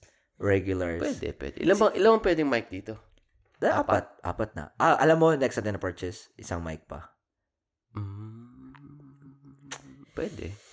Kasi si Justin nandiyan, nandiyan naman palagi. Oh. Pero, iniisip ko, bili tayo ng mic na second hand. Bakit? Magkano lang ba to? 70 to eh. 100, 78. 100 tinignan ko kanina. 100 na to? Oh, sale yun binili natin eh. Oh, shit. Oo. Second hand. MX na, MX, M, ano ito? MX 990. Bilan tayo ng bago para maganda yung Bago quality. na lang. Oo. Oo. Tapos, I mean, totoo lang kasi nag-invest na tayo. Oo, Di ba? why not? Ito, bago to. Bago to. Bago yan. Magawa na natin. Hatian na lang natin. Oo, tapos, Gusto um, um, na magbayad para. Ah, happy birthday. Malapit naman birthday ko. Ay, una pa, oh, una birthday ko. Anyways, um, tas inisip ko, sa bag, um, kasi sabi mo, dapat natin yung organize. Um, gusto, ano na tayo, um, sa tingin mo, enough na yung bag na yan? Or, Totoo lang, parang, ang sakit sa mata eh. oo, yan, yun yung naisip ko. Yun Gusto ko yung- dalawang naka, ano, Gusto ko isang duffel bag lang na malaki Hmm, na may mga divider. yan na lahat. Hanap tayo. Oo. Tingin ako sa Amazon. Mamaya, Oo. hanap akong Amazon, um, siguro podcast bag. Meron yan, for sure. Look at us! Aha. Ah. Hindi, we, we really need to kasi Ah. mga gamit natin to eh. Pag ah, hindi natin Alagaan, inalagaan to, ah. madudumihan, masisira, tapos yung mga cords baka mamaya Or, matwist. a hard, hard carry. Punta sa Ross or Marshall. Pwede din. Pero kung may podcast bag, ah, mas. Char podcast bag specific. An- ano sa alagaan mo? Yung ganyan lang or podcast bag talaga na may mga divider para sa mga... Ah. Kasi ang datingan niya, pag bumili ka niya ng luggage na ganyang kaliit, Oo. maganda siya kasi protected nga. Pero Sa to loob. keep everything in place, Sa loob. iba pa rin pag may divider. Eh. Lalo na ngayon, there's, there's too many moving parts. May wires, tapos may sensitive na mic, tapos Yeah, may ganitong, stands. may boom stands, and then, Oo. ako, I'd rather buy a podcast. But I mean, gumas, magkano na nagastos Meron natin kayong dito? podcast ba? Bag. Meron. Meron yan. Gusto mo tingnan? Benta ko, tapos benta ko yung, yun. Itong bag na to. hindi, hindi. Bag ko yan. Overnight bag ko yan. Sa mga gustong bumili ng USB interface dyan. Ah, Behringer. Behringer. Magkano natin benta? EMC 404. Ah, magkano binili natin? 170? Oo. 170. Mga 80. Siguro 80. 80. 80. Goods na. Eh, with the adapter. Yun lang. Kasi ito, kasali itong ibang cable, di ba? Pa, bundle yan. Bili natin. nun. Ah, goods na yun. 80. Oo. Uh-uh. Ayan. Moving up. Gano'n tayo katagal? Feeling ko mga 30 minutes pa lang tayo. Ano na ito? 2 hours and 30. 2 hours 30 na tayo? Uh-uh. Fuck. Brad, alam mo magkano mic ni Joe Rogan? Yung Shure? Magkano? Ah, from from that alone, kasi may may isang model na mas mahal na kamukha nun. Pero yung model nila is mga 400 something dollars. Ah, wala sila sa atin. MXL. MXL 100 lang. 990. 100 lang. MXL Lite 90. Ako bilib na ako sa akin, sa atin. Believe it. Oh, good. Good na na to. sa To be honest, good na to. Good na to. Alam mo kung saan ako bilib sa kanila? Ah. Yung video. Yung, yung ngayon sabi mo na may smart yung yung kin- yung dinidescribe mo kanina Ah. yung iPad mo na pag pinagsasalta doon Ah. magfo-focus. Na pag ganun yung pag napanood mo na ba yung podcast niya? Meron si, sin, nakita mo yung ano? Meron silang production company. Feeling ko may production company talaga sila, Brad. Eh. May tatlo lang sila. Siya, si Jamie, at may isang manager. So, yung manager, siya yung kumokontak sa mga magiging guest niya. Si Jamie lang yung head. Pag mahanap mo yun sa internet eh, yung type in mo, Joe Rogan podcast set, bibigyan ka ng list na lahat ng ginagamit niya. Tapos, smart ano lang yung camera nila. Mhm. Naka da- ano lang yun eh, naka-mount lang sa... dalawa yun. Kasi, ang ganda eh. Dalawa, tatlo ata. Depende kung ilan yung guest. Depende sa ano, depende sa angle. Kasi minsan may angle na silang dalawa ng guest niya. Mhm. Tapos may isang angle na yung guest lang niya, tapos isang angle. Depende kung sino nagsasalita. Oo. May ano, naka, nakalagay dun sa listahan. Nakita ko na si Jamie. May isang episode na nagpakita si Jamie. Puti, di ba, na Ah. medyo... Puti na medyo, tapos may glasses ata siya nung ano, Oo. ano, time. Ayun yung... Magpakita. Yung, yung Instagram niya, tinignan ko dati, wala siyang halos nakapost. Ayaw niyang magsumikat, ayaw niya yung... Hindi siya ex. Pili ko kaya rin siya pinili ni Joe. eh. Kasi parang humble lang. Oo. Tapos, kasi hindi pwedeng... To me, yung personality ni Joe, parang... Oo, siya yung... ma- Mararamdaman mo yung presence niya. Hindi pwedeng dalawang taong gano'n. Ganyan. Dapat isang submissive talaga. Si, ano tawag doon, nakita mo yung episode ni, ano, ni Sonny? Sonny ng food, Ah. Festival Food Review Ah, Show. ah, pinag- Ah. Pakinggan ko yun. Takot na takot siyang itry yung honey. Oo, oo. Ay, ma- may ano eh, halluci- hallucinogenic Hallucinogen, properties no? eh. Honey. Pero grabe, no? Maka-harvest ka ng ganun type of honey. Mm. Jesus. Gusto ko yung ano, gusto ko yung ganda yung nagandahan ako sa conversations nila. Not only because gusto ko si Sunny, I follow him a lot, pero yung the way Joe carried the conversation. You could tell na Sonny was like really really nervous. Nung una, no? Oh, like Oo. he, he's like let me drink.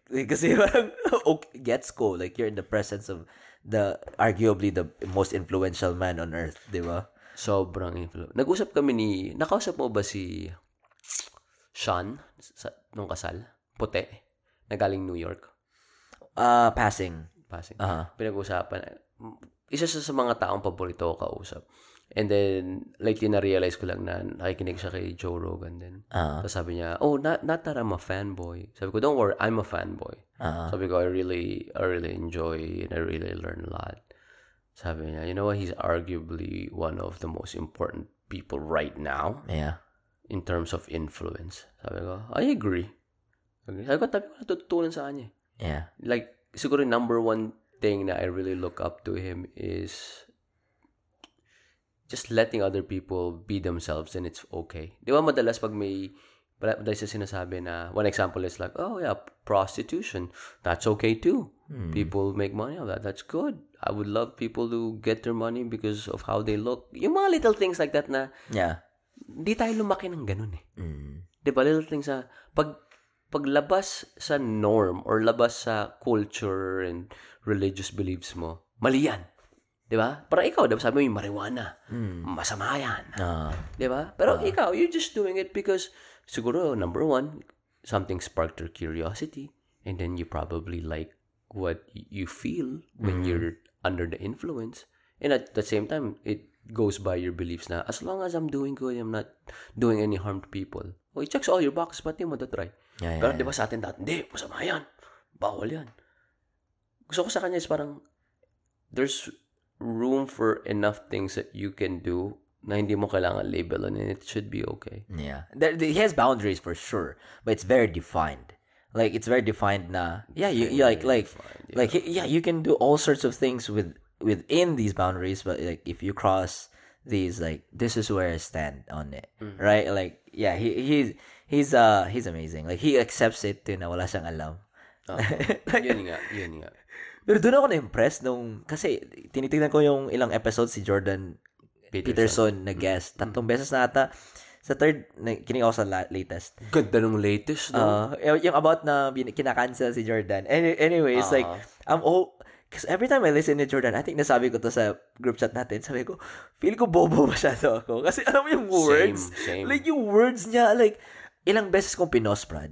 Tapos nire-replay ko na, anong word yun? Tapos hinahanap ko. Tapos parang, ah, Yun pala yun. Yo, tas, pero at the same time, parang hindi ko ma-explain na ba't ko siya magagamit in in a conversational sense pero nagagamit It niya. was very impressive. Yeah, and then and then at some point I'm just like maybe he's just you doing this to sound smart but at the same time, man, he's just smart.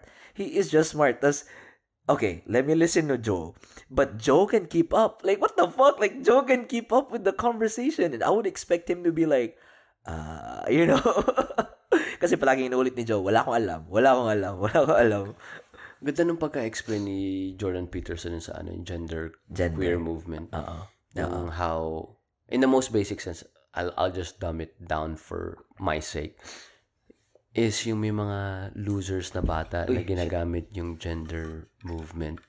Kasi losers nga sila and people who are under the banner of LGBTQ are are praised, are thought of as brave or revolutionary. And some people are using that. To their advantage. Especially yung mga losers or yung mga yung mga mga nabubully or somebody who's not famous sa school. Again, it's not their fault. Ah, Yeah. Galing, no? But they, yeah, they, they they choose to to raise that banner to their advantage so that at least they'll feel seen, you know. And it's sad um that they have to do that. Yeah. It's sad that they have to do that. It shouldn't be. Guys, It's another tool for attention. Though. Yeah, yeah, yeah. And um yeah, it's very, it's a very, again, very controversial. There's a reason why he's being canceled for it. But again, it's up to be to the people to take it with a grain of salt. Um, and you know, I do see see some some things now like when you ask them like, ah, what is this for? What are you fighting for? And then they can't give you an answer. Mag- maganda yung book niya na ano. Ano ba isang book niya na talagang nakatulog? It gave me kind of the general framework of like ideas. Ano nga pala yun? Something map. Mindful map. Si Jordan Peterson. Mm. Diba yung sikat niyang book is yung parang 12 steps, To 12 something for life. mhm. And then may isa, di ako magaling sa titles eh. May isa na ano, something map. Ah, Map for, anyway, hanapin ko yung libro. Dora Dora Dora the Explorer. Dora's map. Swiper, stop swiping! I need to get laid tonight. oh, ibang swipe. Yeah. Pero yun, um, dami, dami basta, I, I, I get it. I get it now. Back then, I was just like, man, Joe Rogan, this and that, bro science, you know, or, pero like, I get it. Like, every episode, there's always a different treat. Um, I, again, I, I select, I select the episodes. yeah, just select. Ako din, Yeah. I select eh. yeah. Pero mi- minsan may si, kasi, kasi di, ilang taon, mga siguro da, two years ako nakikinig sa kanya. Uh, Two years ba? Baka more. pandemic. Pandemic, 2020, 2020, Uh-uh. December. So, pag, siguro yung mga nakikinig din sa atin, medyo makikita mo na yung mga, mga, ano eh, mga usual lines or usual go-tos, di ba? Mm. Pag pinag-uusapan niya na about aliens, about the pyramids, uh, about the psychedelics, about psilocybin, Uh-huh. or about yung mga panahon na naglalaro siya ng pool, or nung kung paano siya nagsimula sa UFC. UFC. Uh-huh. Medyo fina-fast forward. Kasi, kasi alam ko na eh. Minsan nga nagsasorry na siya. I'm sorry if you heard. Ah. Oo, oh, mga pantrentang beses na. Pina-forward ko. Tapos, just back to the back story. to yeah, because he'll he'll gravitate towards it. I remember Sonny's episode. He talked about psilocybin. Uh, sil ano? Sil- Psilocybin. psilocybin during um Uber. Uh, Uberman. Uberman. He talked about psilocybin, ketamine. Ganda nung kay Uberman, no? Ganda. Dami ko matututunan. Probably like that was like the one of the best podcasts I heard this year. ito ah, siguro in terms of, ano, pakinggan mo yung kay Louis C.K., Louis C.K. yung comedian. yung comedian na na-cancel. Ah. Dahil, di ba, na- inano siya, inaccuse siya na nag-masturbate siya sa harapan ng, ng either secretary niya, tapos na-cancel siya. This was like 2019, no? Na-cancel siya 2018. What? Yeah. Pero ang ganda ng, ano eh, ganda ng interview niya. Okay, okay, okay. Oh, Mm, oh. mak- ang siguro gusto ko makita mo nun is try to look for something na he's trying to retreat from the life of a famous person. Just trying to be really in touch and really down to earth. May moment doon na pinakinggan ko for three times. Na-replay, replay ko. Hmm. Replay, replay, replay. Kasi parang, oh, mayaman tayo. Oh, pero yung mga pinagsasayangan natin ng panahon, parang, Yeah. this doesn't matter. Yeah. I, I, uh, ang ganda na sinabi mo eh, kasi, nalala mo yung bit ni Roger Stone? Ano doon? na may may isang may isang bit siya na sina, part ng part ng bit niya sinabi niya uh, I live in this house in uh, I, don't know where in California and then nagreklamo yung neighbor niya nalala mo yun nagreklamo yung neighbor niya kasi ang yung umbrella niya Ah, nako-cover yung ah, sun Si Ron White. Ah, Ron, Ron, Ron not. Roger Stone, Ron White. aha. Nako-cover yung sun sa kabila. Alam mo, tapos parang sabi niya, parang, how spoiled are you? Parang, ganun yung point, di ba? Na, Aha. tangina, uh, what's so, what's so bad about my umbrella na gusto mo akong i-report na ganito? Like, I, I, I get it, you know, the, all, all these pleasantries in life na spoiled na tayo. God. Funny enough, nung pumunta ako sa sa comedy Aha. mothership, si Ron White yung nag-headline. Tal- talaga. Sinabi rin niya yung joke na yun. How hard is it to get in? I wanna get in. It's not that hard. Not, not anymore. I mean, ganito yan. Uh, do you follow the mothership sa Instagram? No, I need You should to. follow them and then they'll tell you, um, oh, hey, our show's 15 days from now. Um, tickets will be available in two hours. Ah, and then so tickets you'll- will be available in one hour. Kasi ayaw nilang makakuha yung mga scalpers. Gusto nila tao talaga. May, may limit yan eh. One person can only take, can only buy three. The mothership. The mothership, ah, alien. Eh, ah, alien yung itsura? Mm-hmm. Pina-follow ko siya. You should say followed by Stephen Be Honest. Uh, The comedy mothership. oh, the comedy mother. Hindi ko mahanap. Is, is, i-search ko na lang sa, sa ano mo mamaya. Ah. The mothership. Di, di ko, di ko yan magets eh. May ikaw, Brad, may time ka na, ano, parang, you, kasi, again, we're all humans and uh, I'm assuming na may time ka rin na parang, na, natitake for granted mo yung isang bagay. Tapos, na, that moment na parang nakap, na, na-catch mo, na tinitake, like, what you're doing is just taking taking things for granted. Oh, What is that moment? Like, uh, just speaking of it, the immigrant standpoint, like parang, ah, immigrant. uh, Like, sige nga. Puro ah, yun in context. Like- example mo dyan? like for example na, uh, you're, ano tawag dito, um, may isang moment ako eh, na, na, kunwari na, um, I, was, I think sa Starbucks, I think, for me, a lot of the, the a, lot, a lot of things na parang take for granted ako is Starbucks. Uh, I always just like, oh, yeah, Starbucks lang yan, Starbucks lang yan. Tapos, I remember I went to Starbucks like several times. And then, and then, for me, was nothing. Like, I, I want to get that gold sta- star status kasi meron dito yung Star Collective pag bili ka ng Starbucks. Dito sa Amerika. Uh, that's I think I bought like not even lying, at least 20 cups in one month. That's a lot. And then uh and then I caught myself and I'm just like god damn like I can just easily buy this $5 cup of coffee. You know. yeah, alam mo, it's just so I know little. what you're saying. Uh-huh. Yeah. And then pag sa Pinas, oh my god, like i- inikwento mo na. Pinag-iipunan mo po yun? Oh, yung s- 250 pesos yung yung planner. Di ba? Parang na, ano ako, na, nagising ako. Parang, shit. And then, I don't know if it's a bad thing that I pulled myself back from that. Like, why am I chasing the wrong things? Parang ganun. Na, na ano ko doon na, I want the star. So what? Na, so, so what kung ma-achieve ko na yung star? Anong, ano ngayon? Na-achieve ko, pero at the same time, it didn't make me feel good. Pero I, I, I, I took a step back and also, you know, appreciated na, ah, I can actually buy this stuff. So your values of coming from a place of poverty reeled you in and kind of slapped you in the face. Anong ginagawa mo? Mo ginagawa? Yeah, yeah, Oh, exactly. At that moment, I was just like, ah, and you know, ever since then, I only buy Starbucks when needed. Mhm. When needed. Yeah. Ako, in terms of, um, siguro yung first half of your story, Mhm. I can relate to that in, siguro every day. Like, Uh-huh. I always tell Jen, pag nakay, usually nakahiga lang kami sa couch, di ba? Mhm. Like, yung kinuwento sa akin na parang, everything you see in front of us right now, I never really imagined it, that it is something that I can own. Mhm. Sabi ko, this is, this wasn't available for me back then. I never dreamt of it. I never even thought about it. It was just not available. And I always tell her, like, we, we have to be really thankful that we have, number one, our health. Talagang yun ang number one. We have each other, we have our jobs, and we have family and friends. And then we have material things. And, yun yung, di ba, kung di ako nag, di ako migrate dito, hindi ko makukuha yun. Mm. But in times when I catch myself or I go off the rails was when I bought my sports car talaga. Yung binili ko yung 370 Zenismo.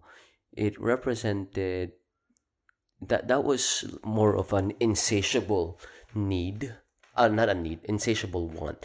Mm. Ang nagsimula yung yung origin story ng 370Z na yun is nung high college kami nila Nico, nila Choki, naglalakad kami dito sa isang mayaman na street na malapit sa amin, pangalan Speaker Perez. And there was this loud party sa isang malaking bahay and just from the looks of it, obviously Chinese may-ari, alam mo high walls, may electrical barbed wire, tapos may apat na fair lady na kotse sa labas. Ano fair lady? Fair lady, yun ang tawag ng, pag sa Asia, hindi 370 tawag. Hindi 370, it's called a fair lady Ah. Nakita ko yung as yung pangalan, 'di ba? Sobrang soft ng pangalan. Fair lady. It's it's very feminine. Pero pag nakita mo yung kotse, parang nin, parang black black ninja na maangas. Japanese talaga. Na, 'Di ba? Japanese talaga with all the with all the pointy edges and then the curve. Walang walang walang box. There's no box. There's no 90 degree angle in the car. It's all about curve, that sexiness, and that pointy wing sa likod. And then naalala ko, parang, tangin, ang ganda nito ah. Palagi ko sinasabi sa ang ganda nito, ang ganda nito. Never ko sinabi, bibili ako nito. Kasi, sabi ko nga sa'yo, things like I have now, I always appreciate it. I always, as you know, I oh, I, I take care of things. I, I clean up things. Kasi these are things that are, you know, they're blessed to me and for me, ang belief ko is you take care of things and in a way, they'll, they'll take care of you. Mm. Nung nakapunta na ako dito, and then, nagtrabaho na ako, wala naman akong pamilya, tapos may, may pera ako. Sabi ko, shit, gusto ko bumili ng 370. Gusto ko ma-experience. Gusto ko ma-experience. Ano kaya yung pakiramdam ng mga taong yun nung nagpa-party sila nung pinaneho nila? I want that feeling. I want to be related sa kotse na yun. Then I bought it. And then, after after two years, bago ako lumipat ako sa binenta ko, it wasn't me. It was excessive. I didn't need two cars. Two cars? Mhm. Bakit? Yeah. hindi lang naman ibig sabihin two cars. You had to fill in two gas tanks. That means you had to buy two types of insurance. That means you have to have two parking spaces. I'm just one person. Sa apartment ka pa nun, di ba? Sa apartment pa ako noon. Binili ko pa ng covered parking noon. Ay, sahol. Oo. Yeah. So, I didn't need that. Yeah, di ba? yeah, yeah. And that didn't represent who I am. And ayoko yung message na kino-convey niya sa mga taong importante sa akin. Mm. Ayoko nun. That's not me. That's not, hindi ako yung tipong, dalawa ko, It's just not me. Yeah. It's for other people. Yeah. Pero at that point in life, and in my point in life right now, that's not who I want to be. Even Roel, even Roel was uh um not he, he wasn't regretting pero parang gusto din niyang ipapalitan yung WRX niya ng mas mas cheaper car. Kasi kasi nga like it's not practical na daw. Parang ganun. Yeah. Mm, Yeah, I, I, I didn't need it. And ngayon nga, tini- I'm looking back and alam ko kung magkano ginastos ko sa kotse na yun. Yeah, diba? yeah, alam ko yeah. yung monthly ko. So, na-compute ko kung magkano talaga nagastos ko dun sa kotse na yun. And then, give or take yung, yung gas and mga upgrades ko. Ako, shit ko, nilagay ko lang yung sa stock market bago mag-pandemic. Uh, you know, what ifs. the what the what ifs yeah yeah but dude looking back man you needed that Siguro. yeah yeah you, there was a part of you that you wanted to I guess you Yeah, know nobody could have talked me out of it. Si, Yeah. si Kuya Eric, kinakwento ko sa kanya yun. Ito sabi niya, alam mo, kung nakakausap po kami, para so that we can talk you out of. We can't. You're already made up your mind. Decided, Oh, yeah. Following day, sabi ko, Roel, Roel, punta tayo ng Ah. Conroe. Di ba? Na, na-remind, na-remind ako nito yung ano eh, yung, kay- yung kay Boyong din eh. Yung binili niya yung ano niya, GT, ah, ano tawag? GT niya, GT. Oo, putang ganda ng kotse. Oo, sabi niya. Nasa kanya pa yun, ah? Oo, sabi, Pogi sabi. Ay, congrats pa kay Boyong. Na-promote si Boyong. Uy, Congratulations! anong promotion niya? Manager na siya sa H- ah, manager na siya sa seafood. Puta. Ah. Late today, today lang? Hindi, ano, matagal na, napass na yung exam niya. Napass na yung exam niya. Ay, napas niya na. Oo, tapos, nice. Tawagin natin magkatapos na ito. ah, tapos, ano na siya, ah, trabaho siya 3 months sa Houston. Doon siya inassign. Okay. Ah, Tapos after nun, parang OGT to, tapos after nun, i-assign siya kung saan. Austin? Ewan. Ay. sa kalubluban ng Texas. I'm happy for him, man. yeah, really, I really do, I really do. Yeah. Malaki sweldo ng mga yun. Yeah. Um, either sa sa Houston siya mag-OGT or i-absorb siya ng branch.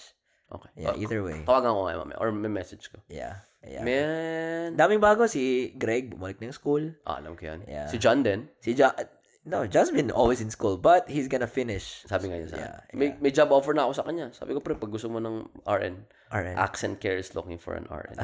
It's a kung, trap, gusto, kung, kung gusto mo lumipat ng Austin. yeah, I feel, I feel like it will be a vibe for them. Bro, it's a vibe, man. Yeah. Ikaw true. ba? With wife, with wife, yeah. Ikaw ba, sa tagal mo dito, looking back, like, do you think it was a good decision? To, for me to move to Austin? Mhm. Oh, fuck yeah. Fuck yeah. I mean, like, yeah, I, w- I feel like I wouldn't have this kind of growth, like this pace and kind of growth in uh, in, in Beaumont. Yeah, because at the end of the day, I'll, I'll probably be doing this, still doing the same thing. You know, vid, video games. I'm still playing video games now, but I drink in the weekends. You know, I mean, I don't drink in the weekends here, but I go out. I talk to you guys. You know, um, I socialize even more. Um, I probably wouldn't be in therapy. Kamusta na si Brandy pala? Tagal na akong hindi nakakapunta. Huling punta ko na ito, February pa. Yung nunal niya dito lumipat dito. Sabi lang. Minsan tinitignan ko lang yung nunal niya eh. Y- warts ba yun, nunal? Parang warts, Warts eh. eh. Warts sa mata eh. Oh. Natalsikan. Oh, so, okay. Natalsikan sorry, si sorry. Brandy. Yeah, maganda, ah, ano, ayos, ayos. Yeah. Si Brandy. Oo, mahal na si ate. So, Magkano na? 150 na si ate. Tang ina. One- Umalis na ako. Nag 140. Nakapasok ako 135. 135 tayo na. Ah, Sag 145. 145. Sa 150. 150. Bakasyon siya ngayon eh. Sana, sana masaya siya. Oo, ginaga- ginagastos niya yung pera natin. But siya may ari niyan, ng building. Siya may-ari nung, hindi, hindi. Nung, Nung, building. nung, nung office. nung practice. Tapos sinasublease niya yung, di ba may apat pang tao doon na tatlo? Ah. Sinasublease niya yung tatlong yun. God damn, somebody's reading Robert Kiyosaki. Oo, pre. Sinabi niya sa akin yung mga business niya. May, may time na pinag-uusapan namin pera. Mm. Parang pinag-uusapan namin yung parang the things that I think I don't deserve. May parang belief ako dati na parang I didn't deserve things. Eh. Di ba nga sabi ko sa'yo, di ba? Na parang it really took me a while to really embrace and accept na parang no, no, no, no, no, no, no, Yeah. no, no, no, no. You didn't steal this. Nobody gave this to you Siya out of ano. Ano na? Siya yan or yan na yung... Ito na yung interpretation ko sa utak Ah, ko. okay, okay. Hindi kasi sabi niya kasi, sabi niya, Peewee, um, uh, sabi niya, this whole floor, sabi niya, I own this floor. I sublease Aha. My offices, uh, these offices to other therapists. Aha. Do you think I deserve that? Sabi ko, yeah, of course, you worked hard for it. Sabi niya, um, I have this business on the side. I do this, I do that. Do you think I deserve that? Sabi niya, yeah, because, I mean, you're working hard for it and you're putting in the time. Sabi So, what's the difference between me and you? Yeah. Kasi parang I had that, di ba, supply ko sinasabi na, I don't think, this weren't even available to me. Yeah, yeah, yeah. Di ba? Na parang, minsan may mga times, may, may- there was a time then pala, hindi na ngayon, na parang I would kind of push it away, na parang, oh, no, I don't deserve that. Oh, hindi para sa akin yan. Now, now you just, you just, somebody says thank you. Ay, somebody says uh, compliments you. you Yeah, say thank, you. Palaging Yeah. thank you. Hindi na ako yung parang, hindi na ako katulad dati hindi, hindi, hindi, oh, Yeah, yeah. hindi, ikaw din eh. Yeah, deflection or Ah. basic, yeah. Ngayon, talaga, hindi, na-accept mo na. Kasi, Ah. Wala, therapy really helped me na parang Yeah. kilalanin yung sarili ko. Pag kilala mo na yung sarili mo na parang, may yabang sa loob na parang, yes, I know because I worked hard for it. Thank you for seeing that, seeing na pinaghirapan ko siya. Thank hindi, you. hindi yabang. Pride is the word. Oo. Pride. Thank you. You're being proud. I'm being proud. Okay. Yeah, yeah. Yeah, there's nothing wrong with being proud. Yabang is airy, which is negative connotation. Yabang ah. Thank you. Thank you po, thank you. Thank you. Thank you. Oo. Thank you. Pero I gets ko yan. Nagets ko yan. And uh, nag- kasi I, I am also, you know, guilty of that. Nagets, nagets ko yung, uh, swerte lang to, yung ganun. And now, now that I went back to my like roots, yan pala usually those people are externally uh, motivated with their locus of control. So, wait, alam mo ba yung locus of control? Hindi. So parang locus of control is the idea of how you view circumstances or events in your life. Whether you took responsibility when because uh, like you took responsibility of it or you either blame external factors. Um again, there's no good or bad, there's no black and white. It's just a spectrum. You're either one or the other in the other day or person or whatever. So but you you hear these people na na promote, na elect pero swerte lang to eh, ganun, ganun. they're usually the externally locust uh people um uh they're more Meaning, like everything but me parang ganun like nangyari to lahat not because of me because of God. because of bathala because Ah. of people that helped me But me. yeah but So, opposite to si Snoop Dogg. me Bakit? I thank me for working Hard. hard. I thank me Ah. for putting in the time. siya pala yun Di ba may ganun? oh yung real yung real Ah, narinig ko yun eh Snoop Dogg yun. Uh, oh, pero yun. While on, on the other hand, people who are internally focused, they're more likely to uh, accept responsibility at the same time acknowledge people's efforts. They they tend to be happier, they tend to be healthier, they tend to face challenges with gusto and as it is. Um again, there's no good or bad. Because sometimes like you really have to be externally focused or you know with locus of control as well because there are things that you can't change. Uh, w- with that you le- you have to learn when to give up. You know what, talking about um, promotion, nag-apply ako ng higher position within within natapan, accent aha. care. Man, I wish I really get it. I'm I'm hoping na I get it. Yung ano kasi, yung senior vice president ng HR, siya yung nag-message sa akin. Uh-huh. May apat na tanong siya. Nag-thank you siya for my application and and things that I'm a good fit. Pero may apat na tanong siya. And I really did my best to answer those four questions. Yeah. It took me about four days to answer back kasi nga may trabaho. And then sinend ko nung Monday. Off pala siya ngayong buong week. So, Sama sila ni Brandy. sama siya siguro ni Brandy. Ginag, ginag, ginagastos nila yung 150 natin per hour. So, this coming Monday, sa 22nd, balik siya sa trabaho. I-resend ko yung email. I really hope na ma-promote ako. I'm really excited. you the best, man. Pare, sana, sana. Damn. Sana, sana. Excited, excited. Work from home. Um, yun ang nakalagay, pero they want me to transfer to Dallas. Para kailangan daw nila ng large presence. It's it's a it's a big jump from where I am right now. And nandun yung headquarters namin. Hello? Bagong area code na si Peewee. Hey! Dude, you know, we, you can go there for a couple months and then probably set some things up and then Ah, hindi, You know? hindi, sinabi ko na. Alam ko, alam ko na yung plano na. Plano namin ni Jen is to really stay in Cal. So, sinabi ko na, number one, um, I wanted the job because it says remote. Pero, I am willing to Oh, it's in the email. inter, uh, I got, I am willing to inter- intermittently travel to Dallas once every two to three weeks to report to, you know, the CEO or kung sino man yung kailangan ko i-reportan. Hopefully, umuha sila. Yeah. Pero sabi nakalagay doon, ano eh, remote. So, Yeah. kinuha ko yung remote. Again, uh well there you guys are based in Dallas. Pero like in-explain, in-explain sa amin ng ano namin eh yung yung isang yung head sa amin ng vendor management which she is from Dallas. Sabi niya during one of our sem- seminars sa career wise, sabi nila you really have to be op- you really have to be transparent uh, when it comes to like recruiters or people who don't understand the ge- the uh, the ge- the geography of Texas or landscape. Kasi sabi nila, "Oh, yeah, you're you're still in the same city, but that's still 3 hours away." You know, um like for example, like, "Oh, oh, El, you're in Austin? Oh, there's a job opening in El Paso. It's a hybrid location." Fuck you. Yeah, alam mo yung parang ganun, di nila gets eh. It's not like Virginia to Bal- Maryland They don't bother. Baltimore. They yeah, just want you to, they just want to hire you so that they can get their quota. Mm, mm. Yeah. That, dude, what is this job? What is this? Ah, Chief Diversity Officer. Ooh, you're very diverse. Sabi ko, wait. I'm not white. I'm diverse. Depend depending on the the season, I'm either Mexican, black, Filipino. Taas po ina talagang hina- inalongkat ko yung resume ko nung simula nung Pilipinas. yeah. Oh, weirdly enough, alam mo, parang may It caught their attention. tuma- tumama yung may tumama sa akin na parang may ano eh, may may nagging question parang oh deserve mo ba yan? Parang sabi ko. Apply. and then tinignan ko yung history ko yung mga yung business nga na ino namin sa Pilipinas and then yung business ko ngayon.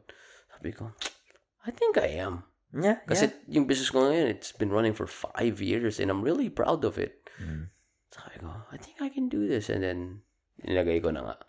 Tapos tingnan natin tingnan natin tingnan natin Let's Nagre- fucking nag- nag-reply go. sila eh nag-reply Yeah, sila eh. it, you you gotta reply. That means, you know, at least they, they took 10, 5 minutes. Ah, Excuse me. Look at your resume. I hope man. Kung ano, Yeah. kung makuha, edi puta, crawfish boil. Crawfish boy. Na may, Sa Dallas. hindi, crawfish boil, pero may nakasingit na wagyu. Ay! That's when, that's when you know. Hindi, hindi. Crawfish boil, lobster lahat. bakit, bakit rentang lobster to? A, A, A5 crawfish. Dang ina yan. May steroids. Tangina. Ah, ano? Baltaan ko kayo, makuha ko hindi. Ah, ah, ah. Ah, ano na? Tama na. Goods na to. Gets na to. Tama, 3 hours, 2.52. 3 hours na talaga? 2 hours and 52. Sheesh! Work ka bukas? Ha? Work ka bukas? Oo, dalawa lang pasyente namin. Sana, ah, ako rin. Ah! Ikaw din? Oo. Work from home? Work from home ka? Hindi. Pupunta ako para kakain.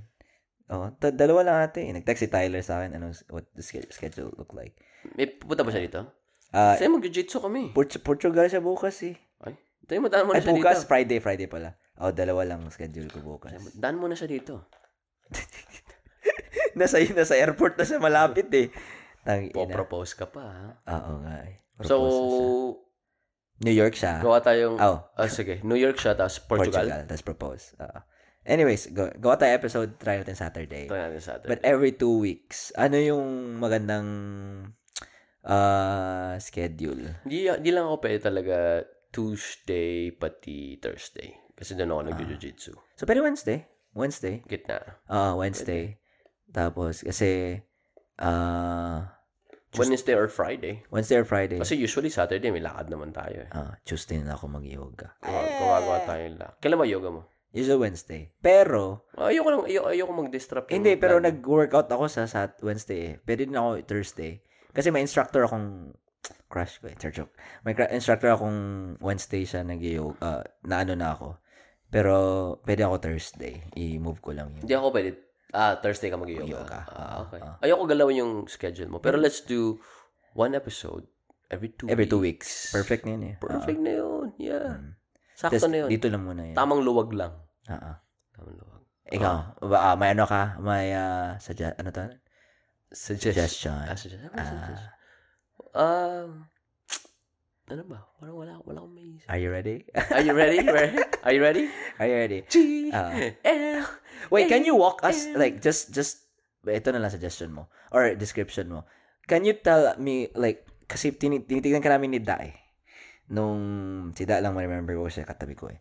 Nung palakad si Jen, kasi sabi mo wala kang kaba.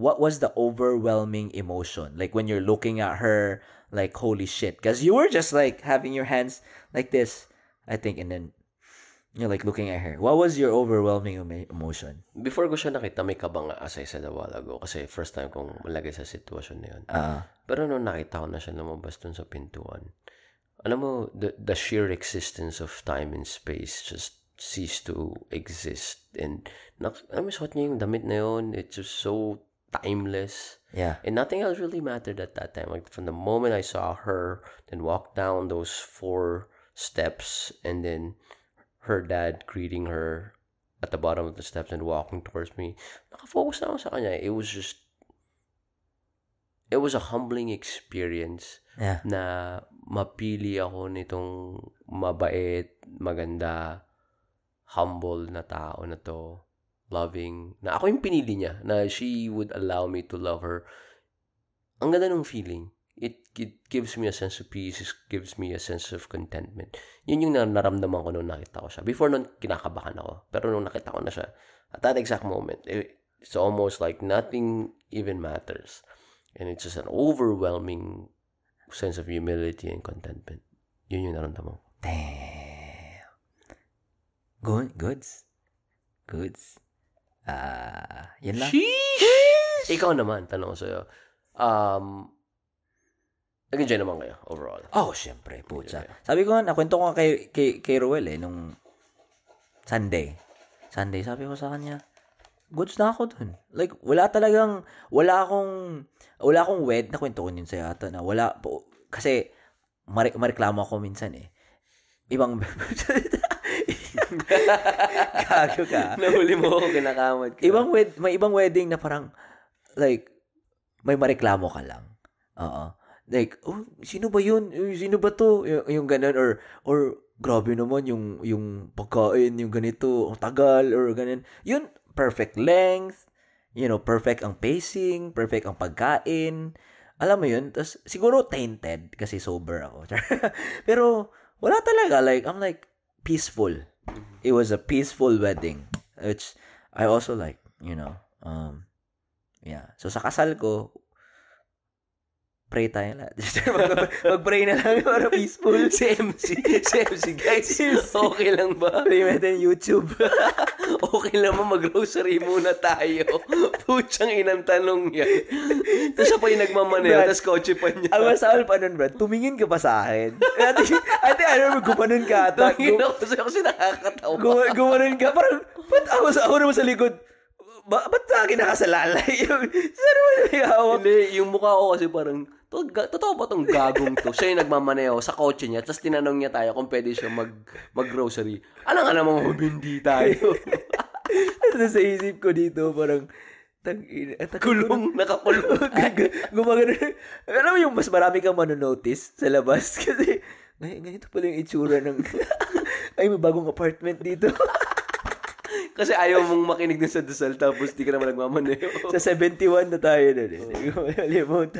Siyang inang si MC po, siyang ina. Ayun. Salamat guys and uh, good nights. Night. sana maganda. Sana maganda to. Maganda yan, Brad.